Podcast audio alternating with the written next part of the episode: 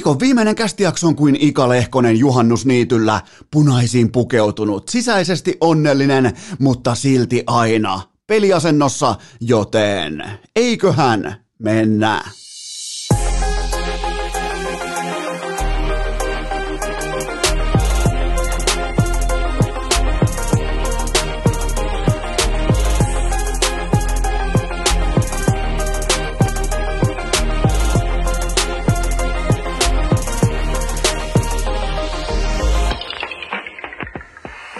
Tervetuloa te kaikki mitä rakkahimmat kummikuuntelijat vielä kertaalleen tähän viikkoon. Urheilukästin mukaan on käänteinen joulu, eli 24. päivä kesäkuuta ja koko urheilukäst meinasi lähteä eilen Spotifysta hyllylle. Mä en tiedä yhtään mistä oli kyse, mutta sanotaanko, että pitkään toviin, ehkä mörkön sisäänlyönnin jälkeen tai jotakin ohikiitäviä hetkiä tässä matkan varaan, niin hyvin harvoin on inboxiin tullut samanlaista viestimäärää lyhyen, muutaman niin kuin puhutaan ehkä 50, 70, 90 minuuttia. Sanotaanko, että tuollainen niin kuin puolen tuhatta viestiä on inboxissa ja mä ajattelin, että nyt on, nyt on helvetti irti, että nyt on suurin piirtein tota, Arturi Lehkonen on keskellä yötä Montrealin aikaa tehnyt vähintään hattutempun ja Ika Lehkonen jälleen on pukenut Montreal vastaan kaikki paitansa päälle ja mennyt juhannusniitylle nauttimaan aurinkoisesta kelistä. Ja kattokaa muuten Ikan tyyliä pitää lippalakkia. Voitte siitä suoraan ää, peilata oman tulevaisuutenne ää, niiltä osin, että miten lippalakkia pidetään oikeaoppisesti päässä. Lippa täydellisesti, asiallisesti, mutta ei kuitenkaan rönsyilevästi. Käyristetty, todennäköisesti vihreä alaosa ja kahdeksan raitaa. Ei tekosyitä, ottakaa mallia Ikasta. Mä laitan Ikan Twitter-kuvan, mä heitän sen kaikkien nähtäväksi Instagramiin, koska siinä on ryhtiä ja siinä on sitä jotakin, mikä vie Montrealin kenties jopa miettikää Stanley Cupin mestaruuteen saakka, mutta aloitetaan kuitenkin tästä, että koko urheilukästi meinas kadota Spotifysta. Mäkään en tiedä yhtään, mitä tapahtuu. Mulla on siellä oma vähän niin kuin tällainen jonkin sortin niin kuin, ää, nelosketjumanageri tai joku, joka vähän katsoo niin urheilukästin perään, että kaikki on hyvin kuin Kolumbuksessa konsanaan, mutta vielä ei ole tullut selvitystä siitä, että mitä helvettiä oikein tapahtui, kun lähti kaikki jaksot pois. Ei siis viimeisintä tai ää, paria tästä tältä niin kuin lähiajalta, vaan lähti kaikki. Kerralla kaikki sviipattiin vaan ihan kylmästi niin kuin luuta käteen ja sviipattiin koko paska pois Spotifysta, mutta yhtä nopeasti se tuli myös sitten takaisin.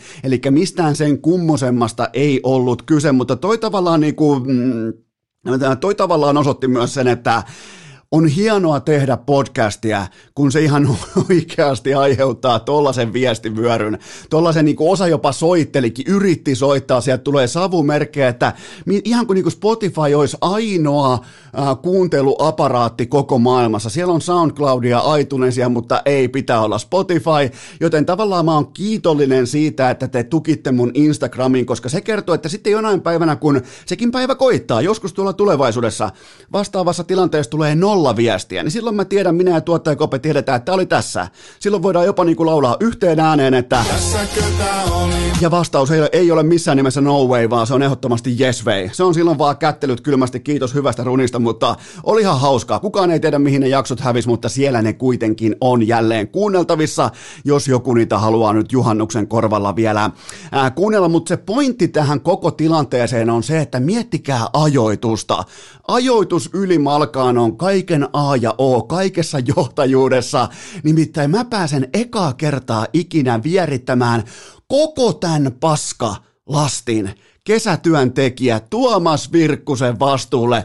Mulle tulee 500 viestiä, että missä on urheilukästi Spotifysta, missä on tämä tai toi, ja mä vaan ilmoitan, että se on kesätyöntekijä Tuomas Virkkusen syytä, joten vihdoinkin mä pääsen niin kuin johtajuudessa tietynlaiselle epiteettitasolle, jossa operoi vaikkapa, ainahan puhutaan, että joku Mark Messier, kaikkien aikojen johtaja, tai Michael Jordan, kaikkien aikojen dynaamisin johtaja, näin poispäin. Paskan marjat, kaikkien aikojen kovin johtaja on ehdottomasti tytti yli viikari, joka osoittaa tällä hetkellä giganttista, megalomaanista suurjohtajuutta, jopa niin kuin diktatuuria, kun hän johtaa tätä omaa jättimäistä kriisiään eteenpäin, nimittäin ottakaa, jos olette, te olette vaikka jonkun junnujoukkueen kapteeni tai olette vaikka äh, A-junnuissa varakapteenina, niin äh, unohtakaa nämä Messierit ja Jordanit ja Gretzkit ja Lemiut ja kumppanit ja Crosbyt ja Bergeronit ja kumppanit, ottakaa tyytti yliviikari siihen, nimittäin nyt vaikka on hyvä esimerkki, kun tulee juhannus, useimmitenhan silloin operoidaan sillä tavalla, ainakin mä ehkä mun ikäluokassa, että Äh, yksi pariskunta käy kaupassa ja muut sitten sippaa rahaa keskellä. Tehdään vähän niin kuin yhden porukan ostokset, tehdään vähän niin kuin kertalyönnillä ja, ja, tota, ja muut sitten maksaa ja yhdet, yhdet uhrautuu, uhraa sen pari tuntia, kolme, jopa kolme tuntia juhannusruuhkassa siihen, että käy ostamassa kaikille vähän niin kuin grillaustuotteet ja näin poispäin yhteiseen pottiin. Niin, niin nyt jos teille tulee tällainen vastuu, niin paskan marjat mihinkään kauppaan meet, hierontaa meet, manikyyri meet, ihon kuorintaa. Ostat vaikka itsellesi kesäisen olkavyölaukun ja sitten kun tuut takaisin sinne vaikka mökille, sulla ei ole yhtään ruokaa mukana ja kun alat kuulla siitä ympäriltä jonkin sortin köyhän ulinaa, niin vedät ihan yliviikarit siihen pöytään ja toteat vain runomuodossa, että tehän annoitte vapaat kädet. Nakkaat sen koko muun porukan bussin alle, että itse teitte sen päätöksen, että lähetitte minut kauppaan – Mä, ei, ei, ei, se on teidän päätös. Te annoitte vapaat kädet ja mä käytin vapaita käsiä. Että teidän maailmassa se vapaat kädet voi käyttää vaikka, tai voi tarkoittaa vaikka sitä, että saa itse valita tota kuin antrekotee pihviä vai sisäfilettä. Paskan marjat, kun ei muuta kuin ihokuorinta ja manikyyri. Joten tota, silloin kun joku toinen maksaa, niin ei mitään muuta kuin ihokuorinta ja manikyyriä koko rahalla ja sen jälkeen runomuodossa.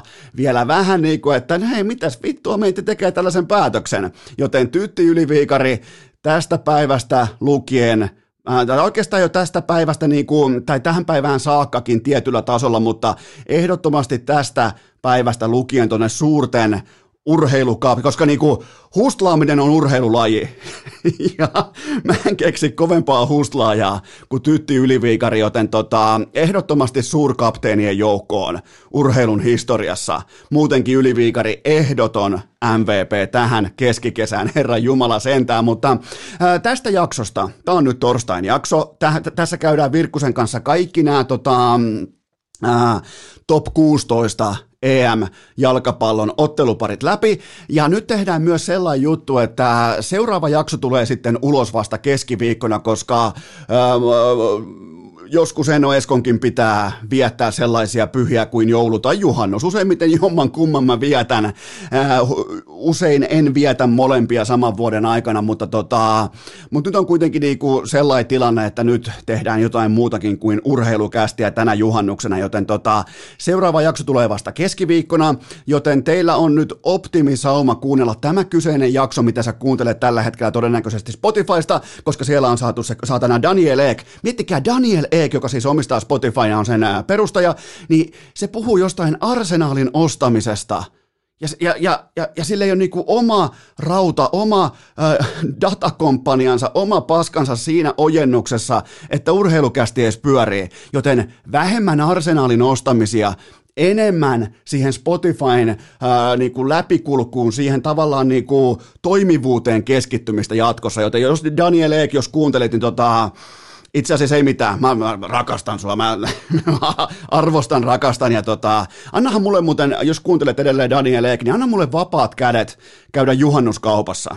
Mä, mä, mä, voin tehdä, mä voin vetää kaikkien aikojen yliviikarit, joten ihan joukkueen puolesta, joten tota, niin, niin tämä on nyt tällä jakso, että tämän voitte sitten kuunnella vaikka niin kuin Akselilla, koska tämän voi helposti ovelana kettuna paloitella vaikka lauantai, sunnuntai, maanantai, tiistain siten, koska on aina kaksi ottelua per päivä lauantai, lauantai, sunnuntai, maanantai, tiistai, yhteensä siis kahdeksan ottelua, niin voit aina sen oman, mä yritän vielä laittaa aika, aikamerkit siten, että sä voit aina etsiä sen oman ää, niin kuin päivän tai sen yksityiskohtaisen päivän sieltä, milloin aina kaksi matsia me käydään ne Virkkusen kanssa läpi, joten tota, seuraava jakso, halusit tai et, on sitten vasta keskiviikkona.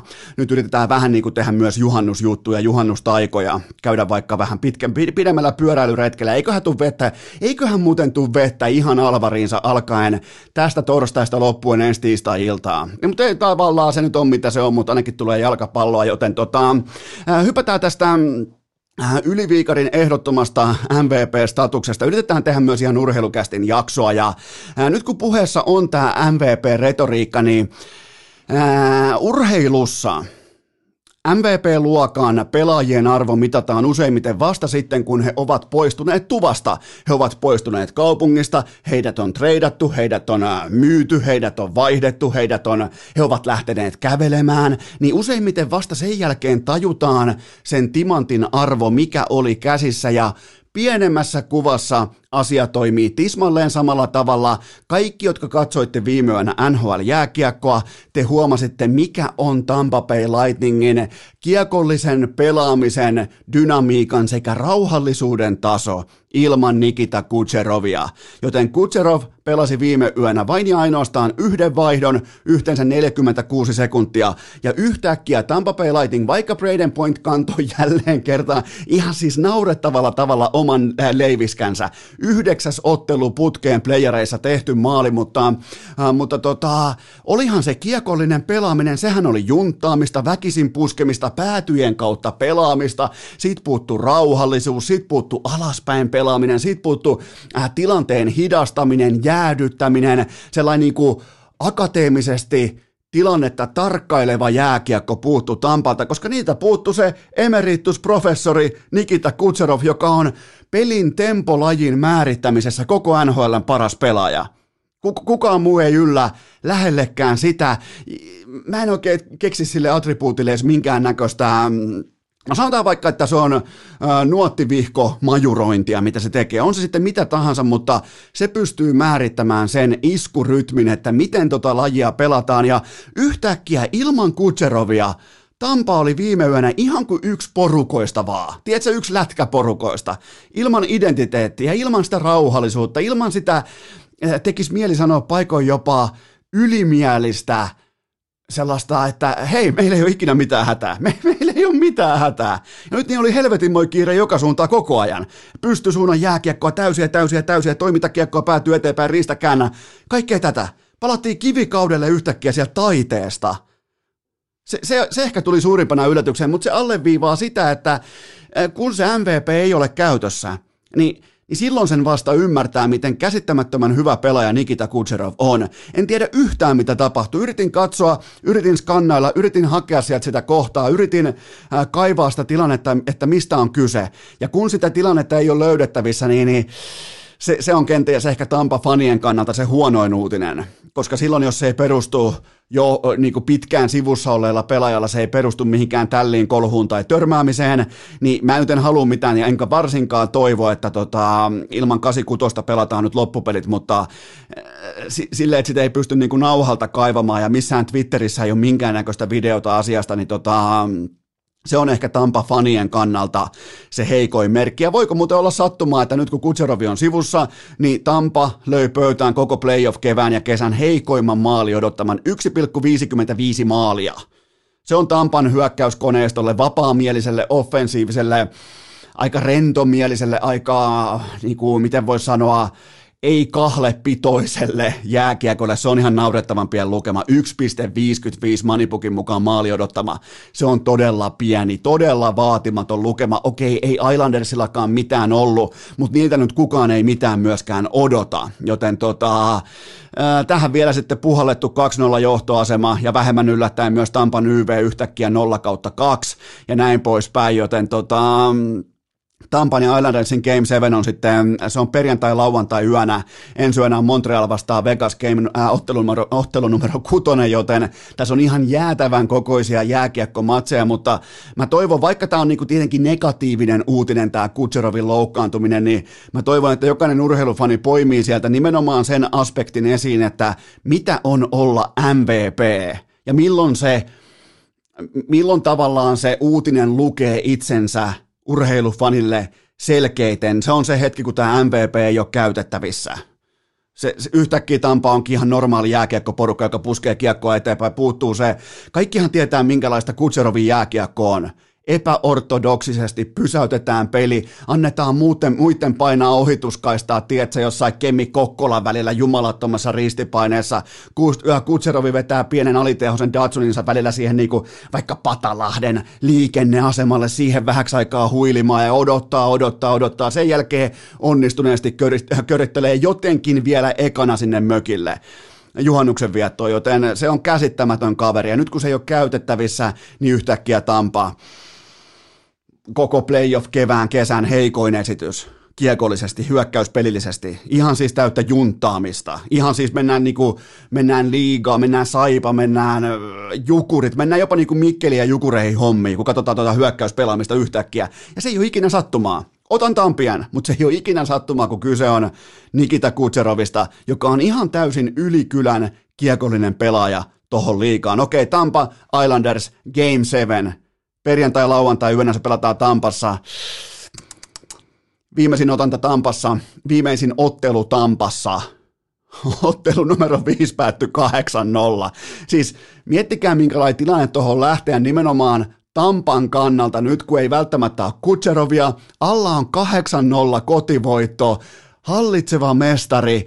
Mentaalisesti varmaan hyvin erikoinen tilanne, kun taas Islanders, kuten melkein koko tämän kevään, niin talonrahoilla – vieraskenttä, talon rahat, ei muuta kuin hämmentämään, kiusaamaan ja perseilemään ja hakemaan sieltä se tupla V. Joten tuota, tulee todella hyvä juhannusyönä vielä.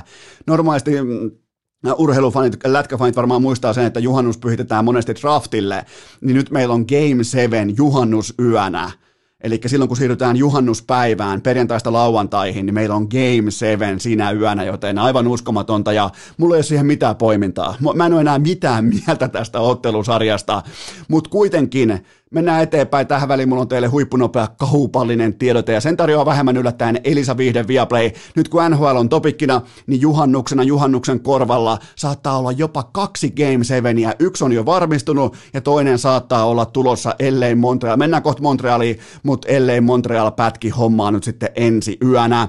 Ja kaikki matsit suomeksi selostettuna. Siellä on Mäkistä, on Nuuttia, on kumppaneita Askissa. Myös vahva UFC-kesä menossa ja se huipentuu heinäkuun 11. päivä varhain sunnuntai-aamuna. Poirier McGregor kolmonen silloin, joten NHL nimenomaan sitä huippua, tap, miten voi sanoa, niin kun nyt, on, nyt eletään draaman kaaren huippua tällä hetkellä NHL, joten älkää missatko ihan älytöntä jääkiekkoa, menkää osoitteeseen viaplay.fi, mä toistan, viaplay.fi, sieltä NHL, UFC, tulee hieno kesä, mennään eteenpäin. Islanders, Islanders, Islanders, Islanders, kyllä vain. Se tota, äh, sitten on pakko sanoa vielä se, että se nyt etsii sitten äh, perjantai, lauantai yönä se etsii organisaationsa isointa yksittäistä otteluvoittoa suurin piirtein 36 vuoteen, jos oikein laskin. Suurin piirtein tuohon niin 35-36 vuoteen. Sama homma Montreal Canadiens. Suurin piirtein 30 vuoteen ei ole pelattu näin isoista otteluvoitoista. Ja nyt on mun mielestä aika ottaa myös hattu kouraan, koska mä kertaan teille tänne äh, Game Vitosen asetelmat. Nuorella Montrealilla sydäntä särkevä tappio kotikentällään nelosmatsissa, kun se kerrankin, Herra Jumala kerrankin hallitsi peliä ja, ja ansaitsi voittaa, niin se ei voittanut. Se kerrankin otti kiekon vallan välineeksi ja näytti, miten jääkiekon kanssa operoidaan kovien panosten sirkuksessa. Ja sit tulee kuitenkin L-tauluun. Nuorelle porukalle todella riipaseva hetki. Ja sit vielä kokematon Le Habitants sai kokea, miltä tuntuu olla nimenomaan ratkaisuhetkillä epäonnekas. Sen jälkeen sarja 2-2, pitkä lentomatka lähivuosien pahimpaan vierashäkkiin tuli kumman Las Vegasiin, missä on 48 astetta lämmintä, ihan siis eri planeetta kuin Montreal. Ja mitä tekee noviisiluokan punapaidat? Ne lyö klinikan pystyyn. Si- siinä kohdin nousee hattukouraa. Se on ihan selvä tapaus. Ei voi mitään muuta kuin ottaa Ika Lehkosen Montreal-hatu ja nostaa korkealle ilmaan aivan mielipuolisen laadukas suoritus tohon tilanteeseen, tosta mentaaliprässistä, tosta pettymyksen alhosta nousu klinikan suuntaan. Ei ainoastaan käy hakemassa voittoa, vaan niin kuin asettaa nuotin. En nyt viitti, meinas tulla jo, että dominoi. Se olisi ollut totta kai niin kuin, kenttätapahtumien pohjalta valheellista, mutta tota, siis pelaa todella laadukkaan, hakee ansaitun vierasvoiton, Game Vitonen Vegasista. Osalla ei kasva parta, osa on vaahtosammuttimen kokosia, coachin nimeä ei muista vielä kukaan, ja silti ottelusarja on 3-2 noista asetelmista, tosta tilanteesta, ja mä haluan nostaa yhden pelaajan esiin, ja hän on nimeltään Nick Suzuki. Ää, Suzuki saapui muuten Montrealiin tässä legendaarisessa Max Retti kaupassa tuossa muutama vuosi takaperin ikään kuin oheistuotteena, ja hän pelaa nyt sitten samassa kakkosvitjassa Tyler Toffolin ja ää, kaikkien uuden, oikein uusi niin kuin, miten voi sanoa, sydänkarkki Montrealissa – mikä se voisi olla, Sweetheart, Karkkisydän, kyllä vain. Ää, Karkkisydän Montrealissa Cole Caufieldin keskellä pelaa nyt sitten ää, Nick Suzuki, niin tota, mä muistan nämä vertaukset. Aika moni taho, ihan asiantuntijataho, ei mikään niin urheilukästin pellesirkus, vaan ihan oikeat asiantuntijat on verrannut Suzukia eri lausekäänteissä Patrice Berseroniin, joka on siis Boston Bruinsin äh, ykkössentteri ja yksi kaikkien aikojen parhaista äh, kahden suunnan pelaajista NHLn historiassa. Niin tota, ja Berseroniin on vaikea verrata nykypäivänä oikeastaan ketään, koska hänen CVnsä on aivan täysin hävytön. Siellä on Stanley Cupia, World Cupin voittoa, olympiakultaa, MM-kultaa, U20-kultaa, eli nyt siis OHL-mestari Suzuki vähän niin kuin vedetään samaan lause yhteyteen, ja sehän saattaa herättää aika monissa vähän niin kuin takahampaiden kolina, että ei, tai niin kuin kirskumista, että ei helvetti, tämä ei mene läpi, mutta Herra Jumala, miten laadukasta jääkiekkoa tämä poika pelaa. 21-vuotiaana kuin konkarit konsana nimenomaan vieraskentillä, kovissa otteluissa.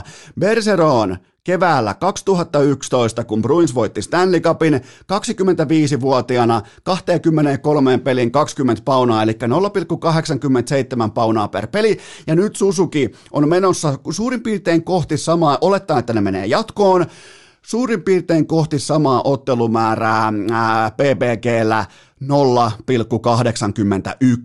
Joten siinä mielessä tämä niinku playoff-tehokkuus just nyt tällä hetkellä, kun puhutaan molempien sekä Boston että Montreal, jotka on muuten helvetin hyviä kavereita keskenään, niin tota, niiden nyt playoff-runeista, niin, niin nämä on ihan identtisiä. Mutta siis se, se, miten Susuki pystyy pelaamaan – tota tempoa vastaan, noita pakkeja vastaan, noita, tota laajuutta, tota luisteluvoimaa vastaan, niin se on ihan täysin mykistävää.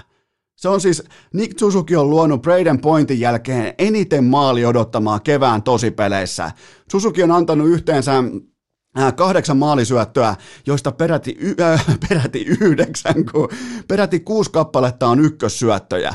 Ja se tärkein noteraus, Susuki muistuttaa ottelu ottelulta vähemmän jotain niinku tyhjänpäiväistä YouTube fuckboy veivaajaa Mitchell Marneria ja se muistuttaa enemmän ja enemmän Patrice Perseronia, jossa ihan kaikki ylimääräinen turha karsitaan sivuun ja pelataan, en nyt viitti käyttää klisettä voittavaa jääkiekkoa, mutta Tossa jumalauta pelataan voittavaa jääkiekkoa, voita alue, voita tilanne, pelaa älykkäästi, pelaa niin älykkäästi, että vastustajan älykkäät pelaajat ei pääse pelaamaan älykkäästi. A- aikamoinen niin kuin hevonpaska lause, mutta siinä se tavallaan se järjen siemen kytee. Ole, ole askel edellä. Älä kuitenkaan yliajattele, vaan oo rauhassa askel edellä. Älä kiirehdi mihinkään. Tota on kaunis kattoa. Ja nyt mä niinku, nyt mä pystyn, mä joskus ehkä vähän mä katsoin vähän syrjäkareen sitä, että puhutaan Patrice ää, Bergeronista. Siinä on kuitenkin yksi kaikkein näköjen kovimmista. Ja nyt mä, niinku, nyt mä pystyn näkemään ne niinku peilikuvat, ne skannaukset, ne hahmotelmat, mitä Susuki voi olla. Koska sehän pistää ottelusarjaa pakettiin. Silloin klinikka tuo kentällä. Toffoli, Kaufield, Susuki on, ne, ne, nehän siis, ne mies käsittelee tuolla. Siitäkin huomaat, että Kaufield on 155 senttiä pitkä, asuu todennäköisesti Torniossa.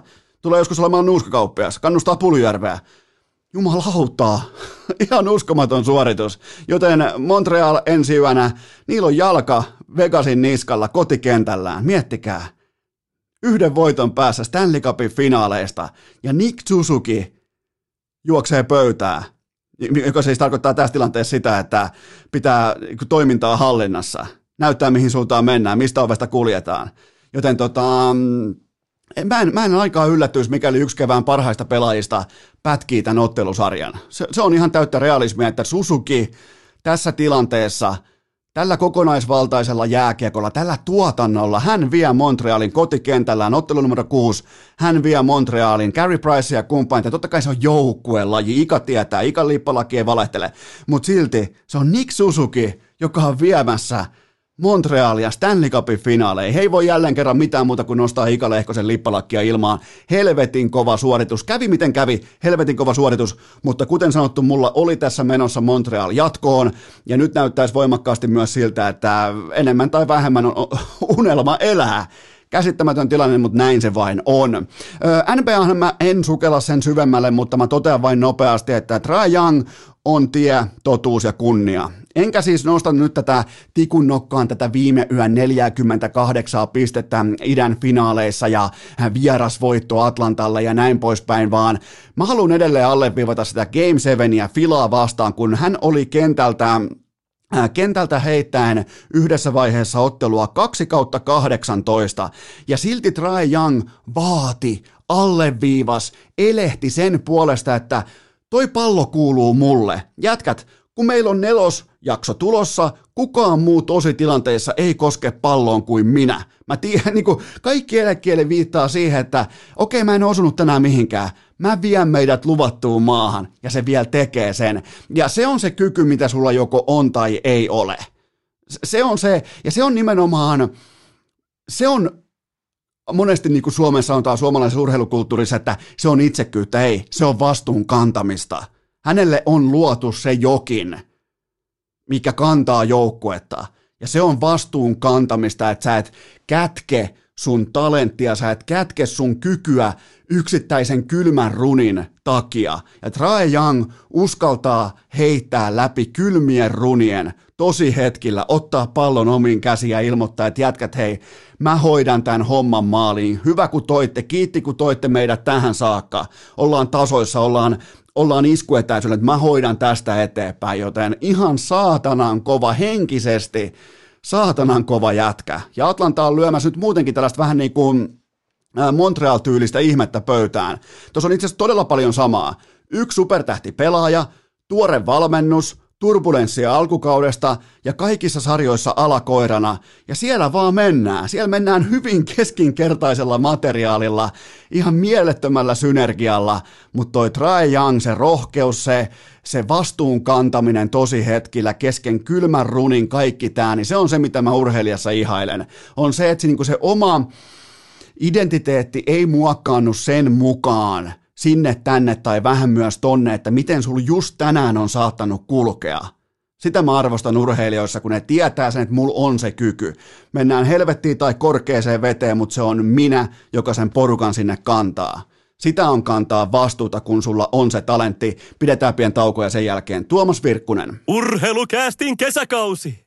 Kukaan ei kuuntele ketään ei kiinnosta. Tähän välikköön mulla on teille huippunopea kaupallinen tiedote ja sen tarjoaa elisa.fi, joten nyt homman nimi on se, että kaikki lähtee viettämään laadukasta juhannusta ja siellä mökillä, siellä huvilalla, siellä jossakin järven rannalla tulee varmasti mieleen joku ehkä mökin vanha kahvinkeitin tai joku elektroniikka ilmoittaa itsestään, että nyt ei meinaa riittää, niin ei muuta kuin uusimaan materiaalia nimittäin nyt maanantaina ensi maanantaina välittömästi alkaa haukatut hinnat, eli Elisan isoin alennuskampanja haukatut hinnat. Siellä on ihan kaikki materiaali alennuksessa, joten maanantaista lukien alkaa haukatut hinnat kampanja, ihan sama mitä sulla nyt juhannuksen tuleekin mieleen, siellä voi olla kahvin keitintä, mökkitelkkaria, mitä tahansa. Miettikää, jos telkkari irtisanoo itsensä äh, kesken vaikka EM-futiksen tosipeliä, niin sehän on ihan täys no way. Se on niinku jopa... No way! Niin sehän ei meille kelpaa. Joten kattokaa se homma läpi ja maanantaina, ennen sitä ei välttämättä kannata tehdä ihan hirveitä muuveja, mutta maanantaista eteenpäin alkaa haukatut hinnat, joten sinne iskemään osoite on elisa.fi. Muistakaa mikä tahansa elektroniikkalaite tai mikä kodinkone tai ihan sama mikä äh, niinku tavara periaatteessa – tekninen väline kiinnostaa, niin se hyvin todennäköisesti löytyy osoitteesta elisa.fi. Mä oon ostanut sieltä telkkarit ja kahvinkeittimet ja mulla on sieltä soundbarit ja mulla on sieltä ilmastointilaite, mulla on sieltä vaikka mitä. Joten tota, kaikki toimii saumattomasti, toimitus, kaikki tämä niinku, kuljetus, kaikki ihan viimeisen päälle nopeasti, selkeä informaatio koko ajan sen matkan varrella, kaikki tämä. Joten tota, menkää maanantaista lukien osoitteeseen elisa.fi, mä toistan vielä, menkää maanantaista lukien, koska siellä alkaa haukatut hinnat, menkää osoitteeseen elisa.fi. Tähän kylkee myös huippunopea K18 tuoteinformaatio, sen tarjoaa tuttuun tapaan Coolbet. Perjantaina kello 12 käyntiin juhannustriplaus. Siellä tutusti kaksi tonnia lisäpotissa ja kaikkihan tietää, miten triplaus toimii. Ja EM-tosipelien kertoimiin tulossa markkinan toppeja myös EM-jalkapalloon kampanjat livenä edelleen. Koko ajan tulee enemmän ja enemmän materiaalia. Kun meet Kulpetin sivustolle, siellä on osinko tai sellainen niin kuin osuus nimeltä kampanjat. Klikkaat siitä, katsot, että mitään siellä mahtaisi olla, koska siellä on kuitenkin aika niin kuin rahan arvoisia etuja Kulpetin asioita asiakkaille. Mulla ei ole tähän kohtaan mitään kohdepoimintaa, mutta eiköhän tuossa eiköhän tuossa kuitenkin niinku kahdeksan otteluparia tulee EM-jalkapalloa kohta tuutista ulos, joten tota, eiköhän jokainen pysty sieltä tekemään omat johtopäätöksensä, mutta kuten sanottu, kaikki EM-jalkapallon huippu-huippukertoimet nimenomaan Kulpetilta, kaikki kampanjat Kulpetin sivustolta, kaikki pelaaminen älykkäästi, maltilla ja K18 ja nyt ääneen lähetykseen. Hyppää mukaan. Tuomas Floristi Virkkunen. Vieras pelimatka, lämmin bussin penkki, eväs rasia, vilisevä maisema – ja kuulokkeissa urheilukääst. On aika toivottaa tervetulleeksi urheilukästiin piskuinen kesätyöntekijä, joka opettaa meitä kaikkia tästä hetkestä eteenpäin tekemään oikea-oppisen juhannustaajan, jossa laitetaan seitsemän kukkaa tyynyn alle ja sen jälkeen nähdään, mikä maa on Euroopan mestari. Tuomas Virkkunen, Floristi, tervetuloa jälleen kerran urheilukästiin. Ai noiko noi kukkatojat nykyään menee? No ei, tule, ei, ei, ei, ei, siinä kato enää ole mitään valuetta, että siellä näkyy niinku tuleva heila. Se, se niin, niinku... koska sä jäät kuitenkin ilman. Ne, niin, no, se... mitä, mitä helvetin järkeä sinne on tuupata kukkia saatana joka helvetin viikko, kun joka tapauksessa sitten sä jäät ilman. Niin, ja tässä on kuitenkin niinku, tota, kortit on jaettu. Et, niinku, niin, et, no. et, et, ei siellä, et se, se vaan on mitä se on, ja, tota, ja, ja siinä on niinku, kukilla on enää on hyvin vähän tehtävää. On niinku... Hyvin vähän. Et mieti, jos mä löydän sinne maailman seitsemän niin kuin harvinaisinta ja upeinta kukkaa. Ja sitten niin kun ajat, rupean ajattelemaan, että ei vitsi, nyt se tulee niin kuin vastaan varmaan heti tässä ensi viikolla. Mutta sitten tosiaan, jos sulla on annettu syntymässä niin kuin seiska hai kouraa, niin ei ne kuka kyllä mun mielestä niin kuin, ne ei vie mua niin kuin kovin pitkään. Ne, ne ei Kyllä ne elämän realiteetit on vaan sellaisia. Kerropas, kerropas taas kuuntelijoille, että missä sä oot nyt, kun sä oot kerran sä oot ollut jo metsässä, kerran sä oot ollut takapihalla, niin missä sä oot nyt? Nyt ehkä, en mä tiedä kuuluuko tässä vähän niin kuin näitä autojen ääniä, mutta mä vailan täällä tota, tässä tämmöisellä pienellä asuinkunnalla tämmöisessä, tota, täällä on vähän niin kuin tehtaita ja täällä on ää, vihreitä, täällä on puroja. Täällä on niin kuin ajoittain tosi lepposta ja hyvä ihmisen olla, mutta sitten tulee noita rekkoja vastaan, mitä pitää vähän väistää. Siellä on niinku vähän tuollainen, tota, toi, toi on tota, vähän, vähän niin kuin tuolla, että sä lähit niinku tiukan kapitalismin ja tehdas niinku, otteen kautta ja sen jälkeen tulitkin vihreänä pois. Eli ensin, ensin oli tehtä...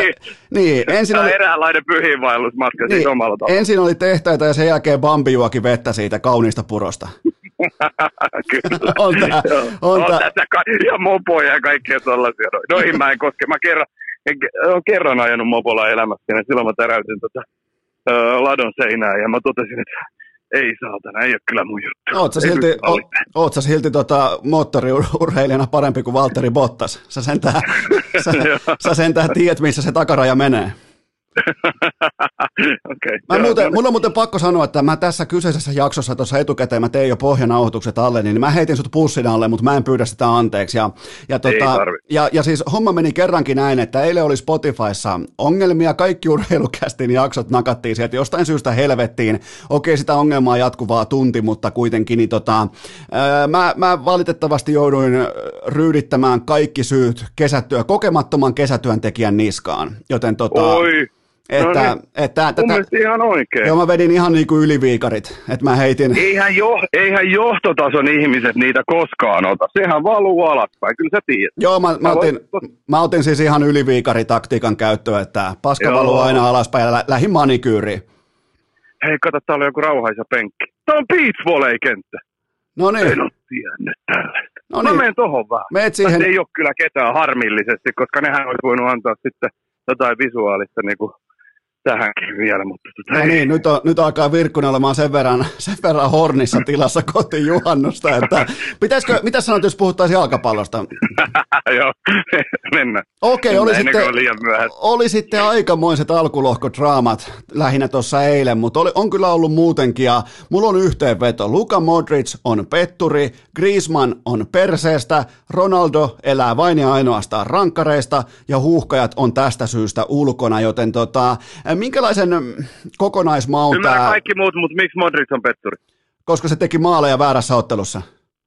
Okei. Okay. Siinä, Joo, nehän se, nehän se pelaa vasta niin kuin nyt. Niin, Juu, sä, sä, kyllä. sä et enää edes muista pettureita, sä oot niin jotenkin jalkapallon romanttisessa tilassa. Sä, mä arvasin, että sä rakastut siihen ulkosyrjälaukaukseen niin paljon, että sä et enää edes, niinku, Kuka ei. sä et enää edes muista, että kenen syytä oli se, että Suomi putos. Joten tota, Joo. se niinku, mut joo, hei, anna sun, anna sun niinku lausunto tähän loppudraamaan ja mitä kaikkea jäi käteen. Öö, no päällimmäisenähän on tietty mielessä nyt, kun mekin tätä tehdään toi Eili Silta, eli toi järjettömän upea draama, mitä oli tuossa öö, Ranska, Saksa, Portugali lohkossa. Se, siitä oli upeata seurata. Mä itsekin vaihtelin niinku pelejä vähän sieltä täältä tonne, öö, koska alkoi näyttää se Ranska-Portugali-pelin kohdalla, että se menee semmoiseksi läpsyttelyksi. Ja sitten toisaalta Unkari Saksamatsissa ihan järkyttävä hieno meno. Siis tähän oli loppupeleissä sen verran, mitä tokalla puoliajalla, melkein koko tokan puoliajan sitä seurasin, niin tota, paljon parempi peli. Oli, Paljon oli. hienompi peli. Oli. Draamaltaan, kaikelta, intensiteetiltään, kaikeltaan. Mutta toi on mun mielestä niin kuin, kun kaiken näköistä arvostelua tulee aina niin kuin, ö, noista, että pelit alkaa samaan aikaan, bla bla. Sitten niin kuin itse on saanut tässä vuosien saatossa aina vähän vastaavanlaisissa tilanteissa nyt niin kuin lähihistoriassa, vaikka La Liigan loppuratkaisut, vikat kiekat, pelattiin samaan aikaan. Atletico Real pelaa mestaruudesta, niin sitten siellä tulee näitä viestejä, että älä mainitse toisen pelin ää, tota, tulosta, haluan katsoa se uusinta. Niin mä en.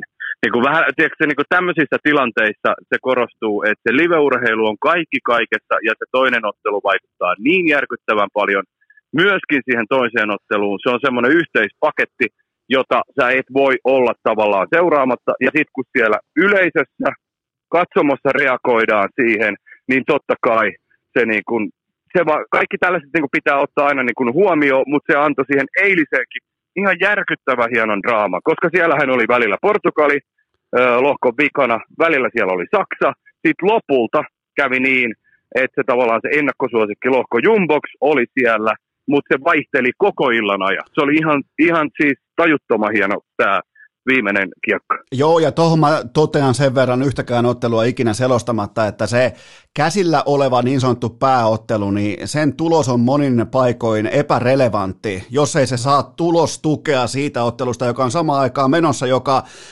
kuten sanoit, ne muodostaa yhteispaketin, ja, ja tässä tapauksessa kaikki perustuu siihen, mitä siellä toisaalla tapahtuu. Joten tota, on ihan itsestään selvää, että no nyt siellä on lokitkin ilmassa jo, niin, tota, Niin, niin, niin on ihan itsestään selvää, että selostaja pitää kartalla nimenomaan sen kokonaistilanteen. Ja jos joku haluaa tota, katsoa sitten ottelut vaikka kokonaan tai näin, niin sitten mulla on sellainen, mulla on sellainen paikka kuin telkkarikauppa. Ostaa, mä oon aikoinaan ostanut riittävästi telkkareita, että ei tarvi itkeä näissä tilanteissa. Laittaa Joo. kaikki pelit rinnakkain näkymään. Ni, niin, Kyllä. Siis ei, ei, ei ikinä pidä pitää tulospiiloa yllä Ei. siitä syystä, että koska se, se toinen ottelu, varsinkin jalkapallossa, sen toinen, ää, toisen ottelun tulos menettää merkityksensä, jos ei tiedetä, mitä siellä toisella tapahtuu, joten tuossa on sun kanssa, ja, ja mä oon varmaan jo niin kuin viimeinen ihminen maailmassa, joka kritisoi tällaista, että ä, numerot niin sanotusti spoilaantuu. Spoilatkaa kaikki. Se on, se on, katso, Joo, joo. se on katsojan vika, jos ei silloin riittävästi telkkareita. Se on mun bottom line. Niin, ja se ei ymmärrä sitä kokonaiskuvaa. Siis, koska mä, joo, kyllä mä ymmärrän sen katsojan, jonkun yksittäisen katsojan näkökulmasta sen, että mä haluan katsoa ton uusintana. Mutta kun ei se siihen tilanteeseen, se ei vaan niin kuin sovi. Se ei vaan niin kuin käy. Ja mä teen ainakin aina, kun mä selostan vastaavanlaisissa tilanteissa, niin mulla on se oma matsi siinä toisessa ruudussa selostuskopissa. Mä pyydän kuvan siitä toisesta matsista siihen. Sillä lailla mä pystyn elämään siinä niin kuin, ö, välittömästi ajan hermolla, ettei mun tarvitse turvautua tiedätkö, nettiin ja katella sieltä, että koska tämä on päivittänyt sun muuta bla bla bla. Niin, niin tota, sillä pystyy elämään siinä koko ajan. Mutta nyt meillä on kuitenkin top 16 vaihe selvillä ja saadaan heti kärkeen muutama melko kaunis ottelupari ää, tähän, tähän silmiemme eteen lauantaista lukea. Täytyy kyllä sanoa, että kuka nyt haluaa puhua vaikka kaavion vasemmasta puolesta, oikeasta puolesta, yläpuolesta, alapuolesta, niin siinä ei nyt mennyt ihan sitten nallekarkit tasa. Voidaan, sitä, voidaan ihan ei. kohta käydä sitä. Siellä on vähän niin kuin, siellä on puistokävelyä edessä nyt niin sanotusti kaavion alapuolella, mutta tota, ää, käydään, käydään läpi nämä silleen, tehdään nämä hommat nyt, että ensin neljä otteluparia, sen jälkeen pieni tauko ja sitten taas neljä otteluparia, mutta se mikä on mielenkiintoista, vielä ei saisi katsoa tulevaisuuteen, mutta on pakko todeta, että puolivälieriin on potentiaalisina otteluina muun muassa Belgia, Italia, Ranska, Espanja ja vaikka mitä, joten mikä on Virkkusen äh, Stondiksen taso tällä hetkellä? Semi vahva. Juhannusta se saa odotellessa, tota, mutta tota, Tuohon mä otan eka kantaa tuohon tohon kaavio. Toi on kyllä ihan sekamia, mutta sehän oli tiedossa jo ennen näitä kisojakin, että niin monihan povaili myös niin kun lähtökohtaisesti ne, joka päätyy nyt sille ää, tälle niin kun Englannin puolelle ka- kaaviota, niin että sieltä on niin kun paljon paljon paremmat mahdollisuudet mennä niin sanotusti all the way, koska nytkin se näkyy siellä, että siellä ei loppupeleissä ole kuin se mitä nyt voisi sanoa isoista, siis Englanti, Saksa, jotka tulee kohtaan nyt heti, ja sitten Hollanti. Tavallaan maista, jotka on nyt vetänyt niin kuin ainakin kohtalaisen hyvin. Mutta sitten taas siellä toisella puolella on periaatteessa kaikki. Joo, ja sitten vielä heittäisin tuohon niin kuin Englannin ja Saksan ja Hollannin kylkeen, niin mestaruussuosikki Ukraina siihen vähän niin kuin tota, Jätkä se ei luovu. Sie, sie, siellä lentää lokit ilmaa, kun ne järkyttyy, mitä mä täällä juttelen. Mutta joo, tota, mennään, Mut mennään. Mä, hei, niin. mä, mulle, mä, mä sanon yhden nopeasti. Mä, tässä on niin miljoona eri spekulaation kohdetta, minkä takia tota, me nyt ei sit lopulta päästy jatkoon. Ei sen enempää niin kuin Suomeen oteta. Se on käsitelty jo.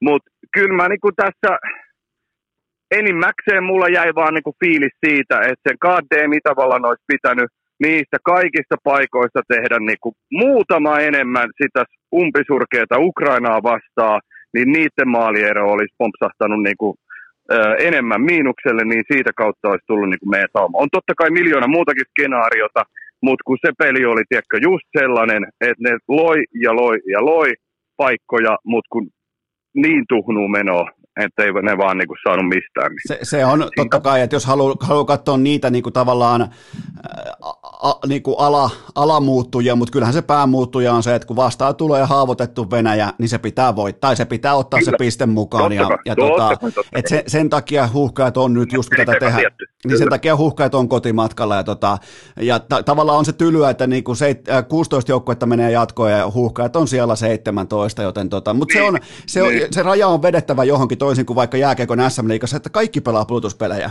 et, niin kuin, et, et, et, et, se on sitten taas ihan eri maailma, mutta tota, joka tapauksessa otetaan nyt käsittelyyn nämä lauantai-sunnuntai-otteluparit, ja mä oon tehnyt tässä nyt vähän muistiinpanoja, ja aloitetaan, mennään ihan siinä järjestyksessä. Koko tämä kyseinen jakso, että ö, siinä järjestyksessä, missä nämä ottelut myös pelataan, joten lauantaina Wales-Tanska, Amsterdamissa kello 19 illalla ja Tanska on Walesia vastaan noin 77 prosentin suosikki etenemään jatkoon, joten tota, tuleeko sulle yllätyksenä se, että miten selkeä suosikki Tanska on tähän ottelupariin? No ehkä toi prossa kuulostaa taas pikkasen kovalta, kyllä. Koska ei se Walesi, periaatteessa jos ajattelen, on niin päin, niin että onko Walesi oikeasti sitten niin kuin noin huono, en mä ole nähnyt siis, no varsinkin jos saadaan semmoinen samanlainen esitys niin kuin Peililtä, mitä tuossa alkulohkossa nähtiin yhdessä matsissa, niin jos, jos Beili pystyy sille tasolle ja Rämsi komppaa, Aaro Rämsi Beili, kyllä ne, ne, on vaan ne nimet, mitkä tietysti jokainen nostaa, mutta se tiedetään, että tuossa joukkueessa ne on ne kaksi, joiden varassa se Veilsi kuitenkin on. Jos ne sattuu saamaan sen ö, hyvän päivän, homma toimii, niin kyllä Tanskasta, Tanskastakin ollaan omat haavoittuvaisuudet niin kuin nähty. Sehän on lähtenyt se kone kyllä käyntiin ja niin kuin laukauksia, paikkoja ne pystyy luomaan, mutta tämä Venäjä-peli oli vasta ensimmäinen, kun ne alkaa niin kuin konkretisoitua. Että ne osaa niin kuin tehdä myöskin maaleja. Nyt en tiedä, aukesko pieni ketsuppi siinä, mutta tota, eihän kyse Tanskan kohdalla ole ollutkaan siitä, että peli toimisi. Sehän on ehkä jopa parasta peliä, mitä ne esitti tuossa lohkossa, missä on kuitenkin niin kuin Pelkiä, joka on edelleenkin vähän, vähän siinä ja siinä, että onko se lähtenyt edes käyntiin. Niin Tanskan pelejähän on ihan upea seurata oikeasti, koska siinä on niin, kuin, niin hirvittävää liikkumista, siinä on soljuvuutta, siinä on niin kuin variaatioita. Et kyllä mä niin kuin, Tanskan totta kai näin suosikkina, mutta et noin isona, niin se on vähän, en osaa sanoa. Ja onhan tuossa kuitenkin vielä se, että nyt Christian Eriksenin tilanteesta on jonkin verran aikaa, ne on pystynyt sen mentaalipuolella käsittelemään, Kyllä, ja vaikuttaisi myös siltä, että Tanskan tukena on heittomerkeissä koko maailma, enemmän, enemmän tai vähemmän, joten kyllähän siitä varmasti ne tuntee eittämättä sen vilpittömän momentumin, joka tuosta valitettavasta tilanteesta on tullut sinne taakse, joten tota, ja se mitä mä näen Walesista, niin, niin niillä on nyt vyöllää kolme mun mielestä ihan ok matsia, mutta jotenkin niinku, mitään sanomatonta jalkapalloa tähän saakka, mutta itse asiassa mä kävin muistelemassa, tai kaivoin tuot mun takaraivosta 2016 tapahtumia, niin Velsihän oli vähän niin kuin samassa tilanteessa, kun lähdettiin tosipeleihin, ja sitten lähti klikkaamaan, joten tota, kuten sanoit, niin onko se sitten vaan puhtaasti äh, Ramsey ja Bale, jonka kautta se roihahdus voi tapahtua myös nyt?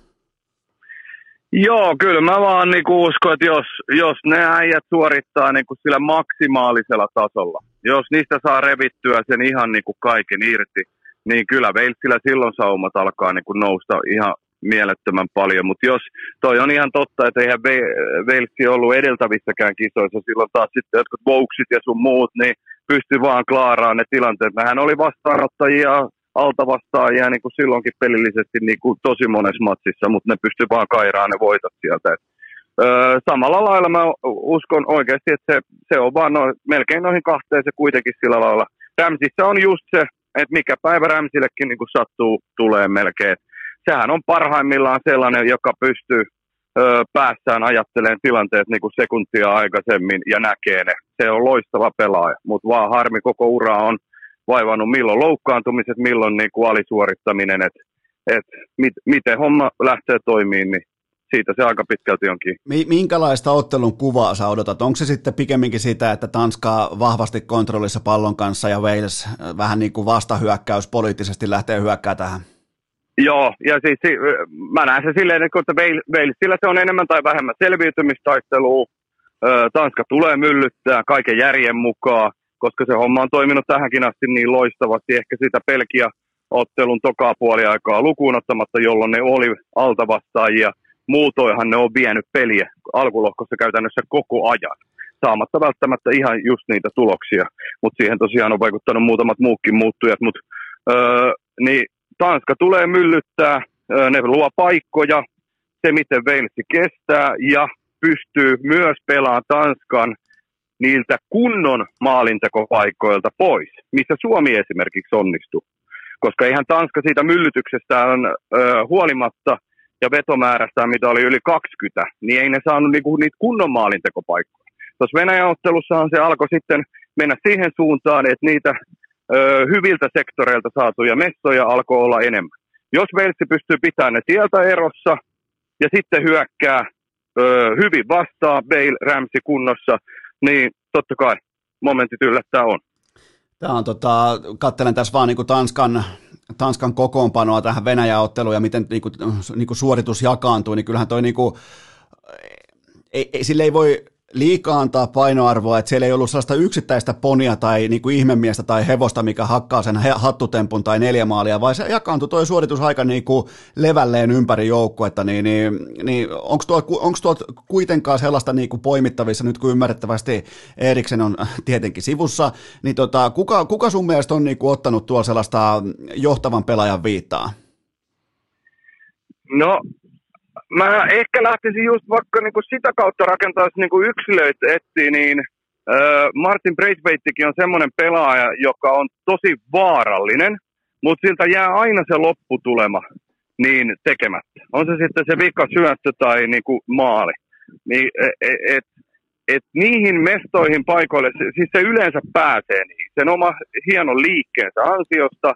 Ja niin, mä ajattelisin vähän, että nyt tavallaan alkaa olla se sauma, kun pitää nousta sille tasolle, että voi niin kuin oikeasti sanoa olevansa Barsa-pelaaja. Eihän Braithwaite periaatteessa ikinä sinne kuuluisi niin isoon seuraa, mutta se siellä kuitenkin on. Se kertoo jostain, se kertoo potentiaalista, mitä ei ole kuitenkaan kyseinen jamppa koskaan niin ottanut. Mutta nyt kun pelataan EMissä jatkopelejä, niin nyt mun mielestä olisi vaikka sellainen hetki, kun Braithwaite voisi nousta esiin. Niin kuin se, isosti. Se on totta. Ja sitten vielä kevennyksenä sellainen, että muistatko muuten, että mitä siinä legendaarisessa Bailin fanilakanassa luki? Missä järjestyksessä meni? Oliko se ensin Wales, sen jälkeen golf ja sitten Real Madrid? Oliko se noin Joo. päin? Oli. Okei, okay, eli, eli, eli, eli Wales on tärkeämpi kuin golf. Mä halusin vaan niinku tarkentaa sen. joo, kyllä. Mun mielestä se oli näin päin, joo. Vaikka nythän on niinku paljon jopa, ää, nythän on niinku paljon jopa siis spekuloitu sitä, että tota, onko ihan jopa uran ihan oikeasti vikat pelit meneillään, että se golfi alkaa kiinnostaa jo niin, kuin niin paljon. Ni, Mutta, niin, tota... niin, jos ei, niin, jos nyt ei tule näyttöjä tässä ottelussa ja, ne, ja tota Wales häviää, niin onko se sen jälkeen laitettava golf kärkeen? Öö, niin varmaan Bailey itse vähän miettii, että mikä, mikä elämän motivaatio ylipäätään on, mutta tietysti niin kuin seurajoukkuetasolla hommahan nyt on sikäli muuttunut, että siellä on Ancelotti öö, nyt vaihtunut reaaliin takaisin, että tota, saumat tavallaan ottaa sieltä vielä paikka on huomattavasti suuremmat, mitä se Sidanen aikana. Sidanen aikana se oli lähellä nollaa.